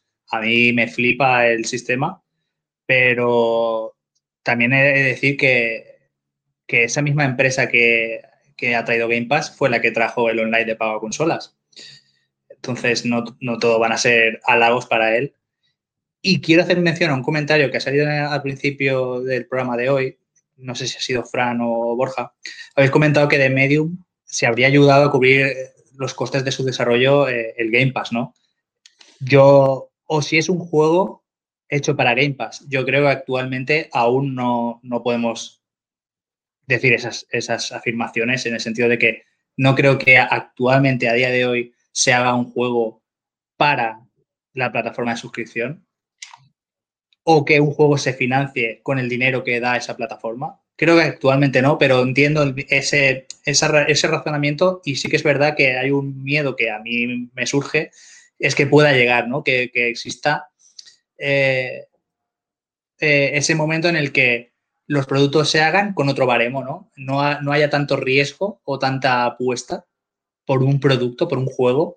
Eh, recomiendo desde aquí que la gente que no lo haya visto que vea el documental de, de Cory Barros, del director de God of War, para que vea lo que Sony le apretó los mm, testículos y lo, y lo que las los palazos en la espalda que le daban para que sacaran ya su juego porque no, no querían y, no, y, además no le querían dar esa libertad creativa que al final le, dio al juego. Entonces, eh, al final los inversores son los que van a dar el dinero a la compañía para si su idea se desarrolla o no. Pero sí que es verdad que la existencia de estas plataformas a mí me producen la incertidumbre de que ese baremo, esa ese rango de dinero eh, pueda verse mermado, ¿no? Yo lo que más me preocupa de estos servicios es la, cuestión de que desaparezcan o aparezcan juegos y la preservación de, los videojuegos. Eh. Porque a mí lo que más me gusta a veces es tener mi juego en la caja y saber que puedo jugarlo siempre. Que eso, aunque realmente ha desaparecido por culpa de que ahora compras un juego y realmente tienes que bajarte el parche día 1, el parche día 3 y, que ya no es un juego completo en, físico, el hecho de no poder decidir qué juegos puedes ver en cada momento no me gusta mucho. Es, la única queja que le pondría al Pass. Pero realmente si eres usuario de Microsoft es una bendición porque poder jugar a todo eso por ese precio es, es, es muy, muy agradecido porque es un precio sin igual, vamos. Por otro lado, otro tema que quería preguntaros es qué sentido tiene si pagar un plus o un gol eh, en algunos casos, porque los servidores muchas veces no dan de sí y en cambio, si compras algunos juegos en PC, no necesitas pagar ese servidor. Y en cambio, el servicio no es el adecuado. No sé lo que opináis. Sí, el tema del online de pago eh, lo trajo Microsoft, pero al final se han apuntado todas al carro. La última Nintendo con su Nintendo Online solo para jugar a las cositas online que tengan sus juegos. Y, quiero comentar lo que has dicho de, la, persistencia, ¿no? O, no sé cómo lo has dicho, pero lo entiendo, ¿no? Lo de una como una biblioteca digital que siempre pueda asistir de juegos, pues Abandonware, por ejemplo, de PC. Hay, muchas, hay muchos juegos antiguos que encuentras una página web de una persona súper antigua que lo hizo en su momento y tienes ahí el descargable, o se han perdido para siempre. Y, lo vengo a decir porque eh, el movimiento de Nintendo con, su Mario 35 aniversario.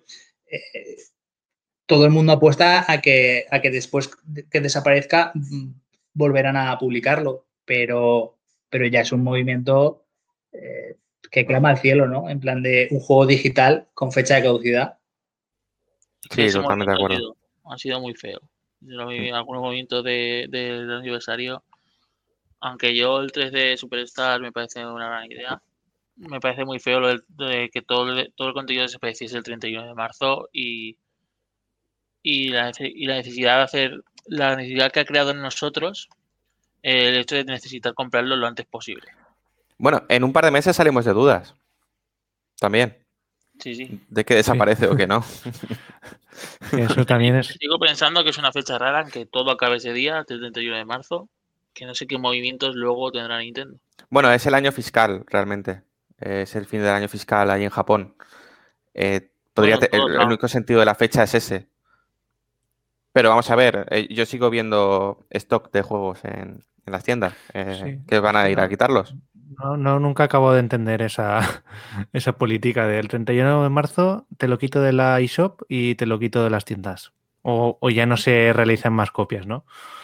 No sé. No sé qué van a hacer. Es que es todo. Te meto Galaxy 2 como DLC o reeditado. Es que no, no, acabo de entenderlo, la verdad. Bueno, nadie, creo. Pero por no desviarnos del tema, porque bueno, nos estamos desviando, eh, ¿creéis que se justifica el pago del Plus o, del Gol si, si, no nos dieran videojuegos? ¿Y es normal que el videojuego que te den te lo quiten en Plus cuando dejes de pagar? No creo que sea positivo lo de pagar por jugar online. Creo que ya pagas el juego, ¿no? No sé. O al menos el servicio debe ser mucho mejor.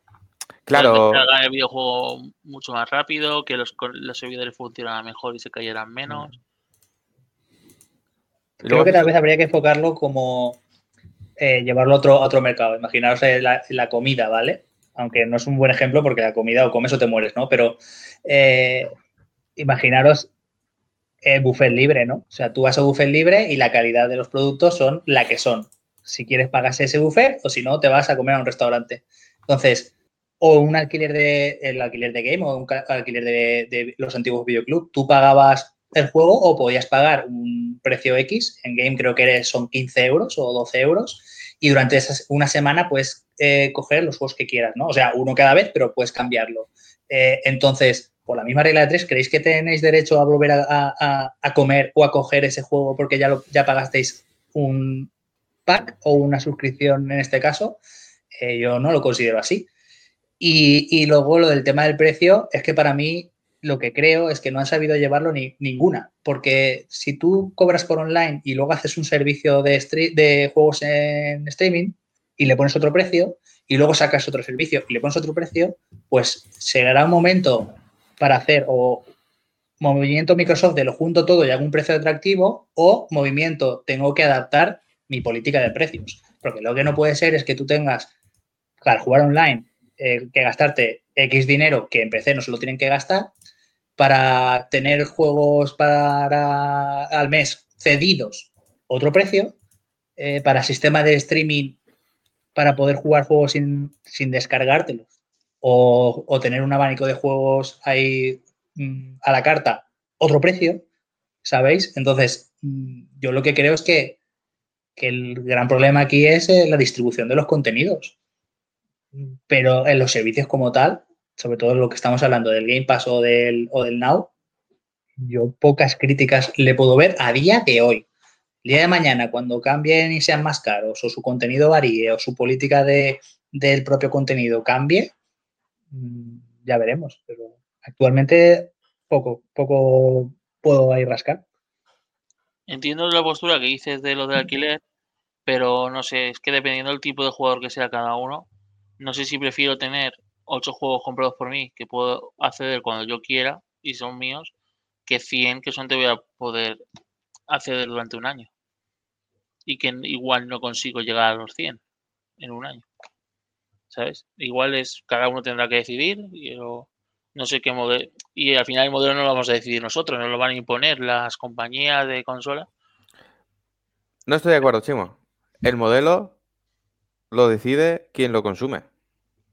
Igual que el precio lo pone el comprador. Sí. eh, El modelo girará, girará yo creo, a, a lo que más se consuma en el momento. Creo. Pero, pero el problema es que el, cliente o que- que los jugadores casti- castigamos muy poco. O sea, tienen que ser cosas muy fragrantes para que al final no cambien las cosas. O sea, Eso es verdad, porque con lo que ha pasado con el Gold, sí. vamos. sí, sí, sí. Ah, sí, sí, no, totalmente.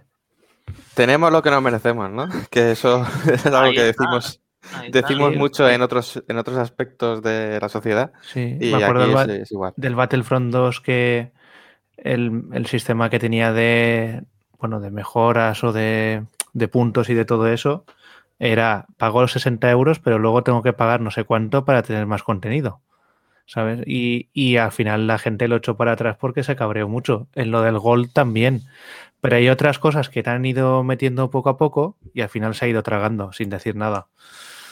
Yo mientras, lo que ha comentado César también, mientras se mantenga esta poder elegir también, de decir, pues yo me compro el juego porque me gusta comprarme un único juego o tengo un servicio de suscripción, si se mantiene así, es positivo. Otra cosa es que vaya evolucionando a que solo sea suscripción y que tengas que pasar por el aro a tener un, un servicio de 50 a 100 juegos en el que yo solo quiero dos o tres.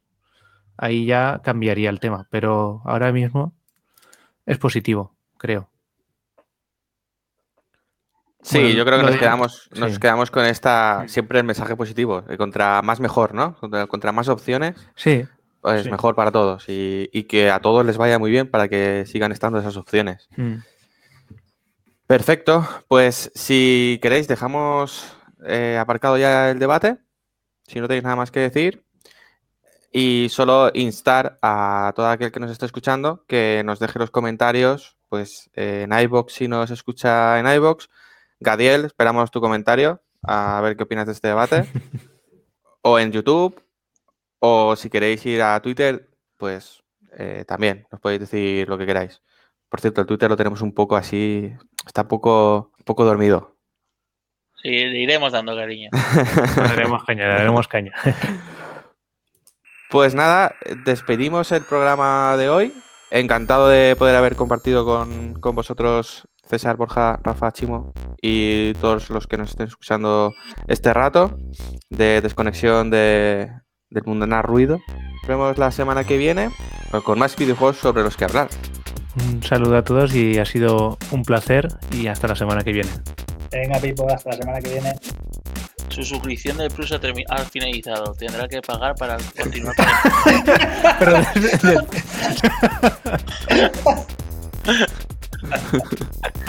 Bueno, chicos, espero que os haya gustado todo lo que hemos dicho y nos vemos el fin de que viene.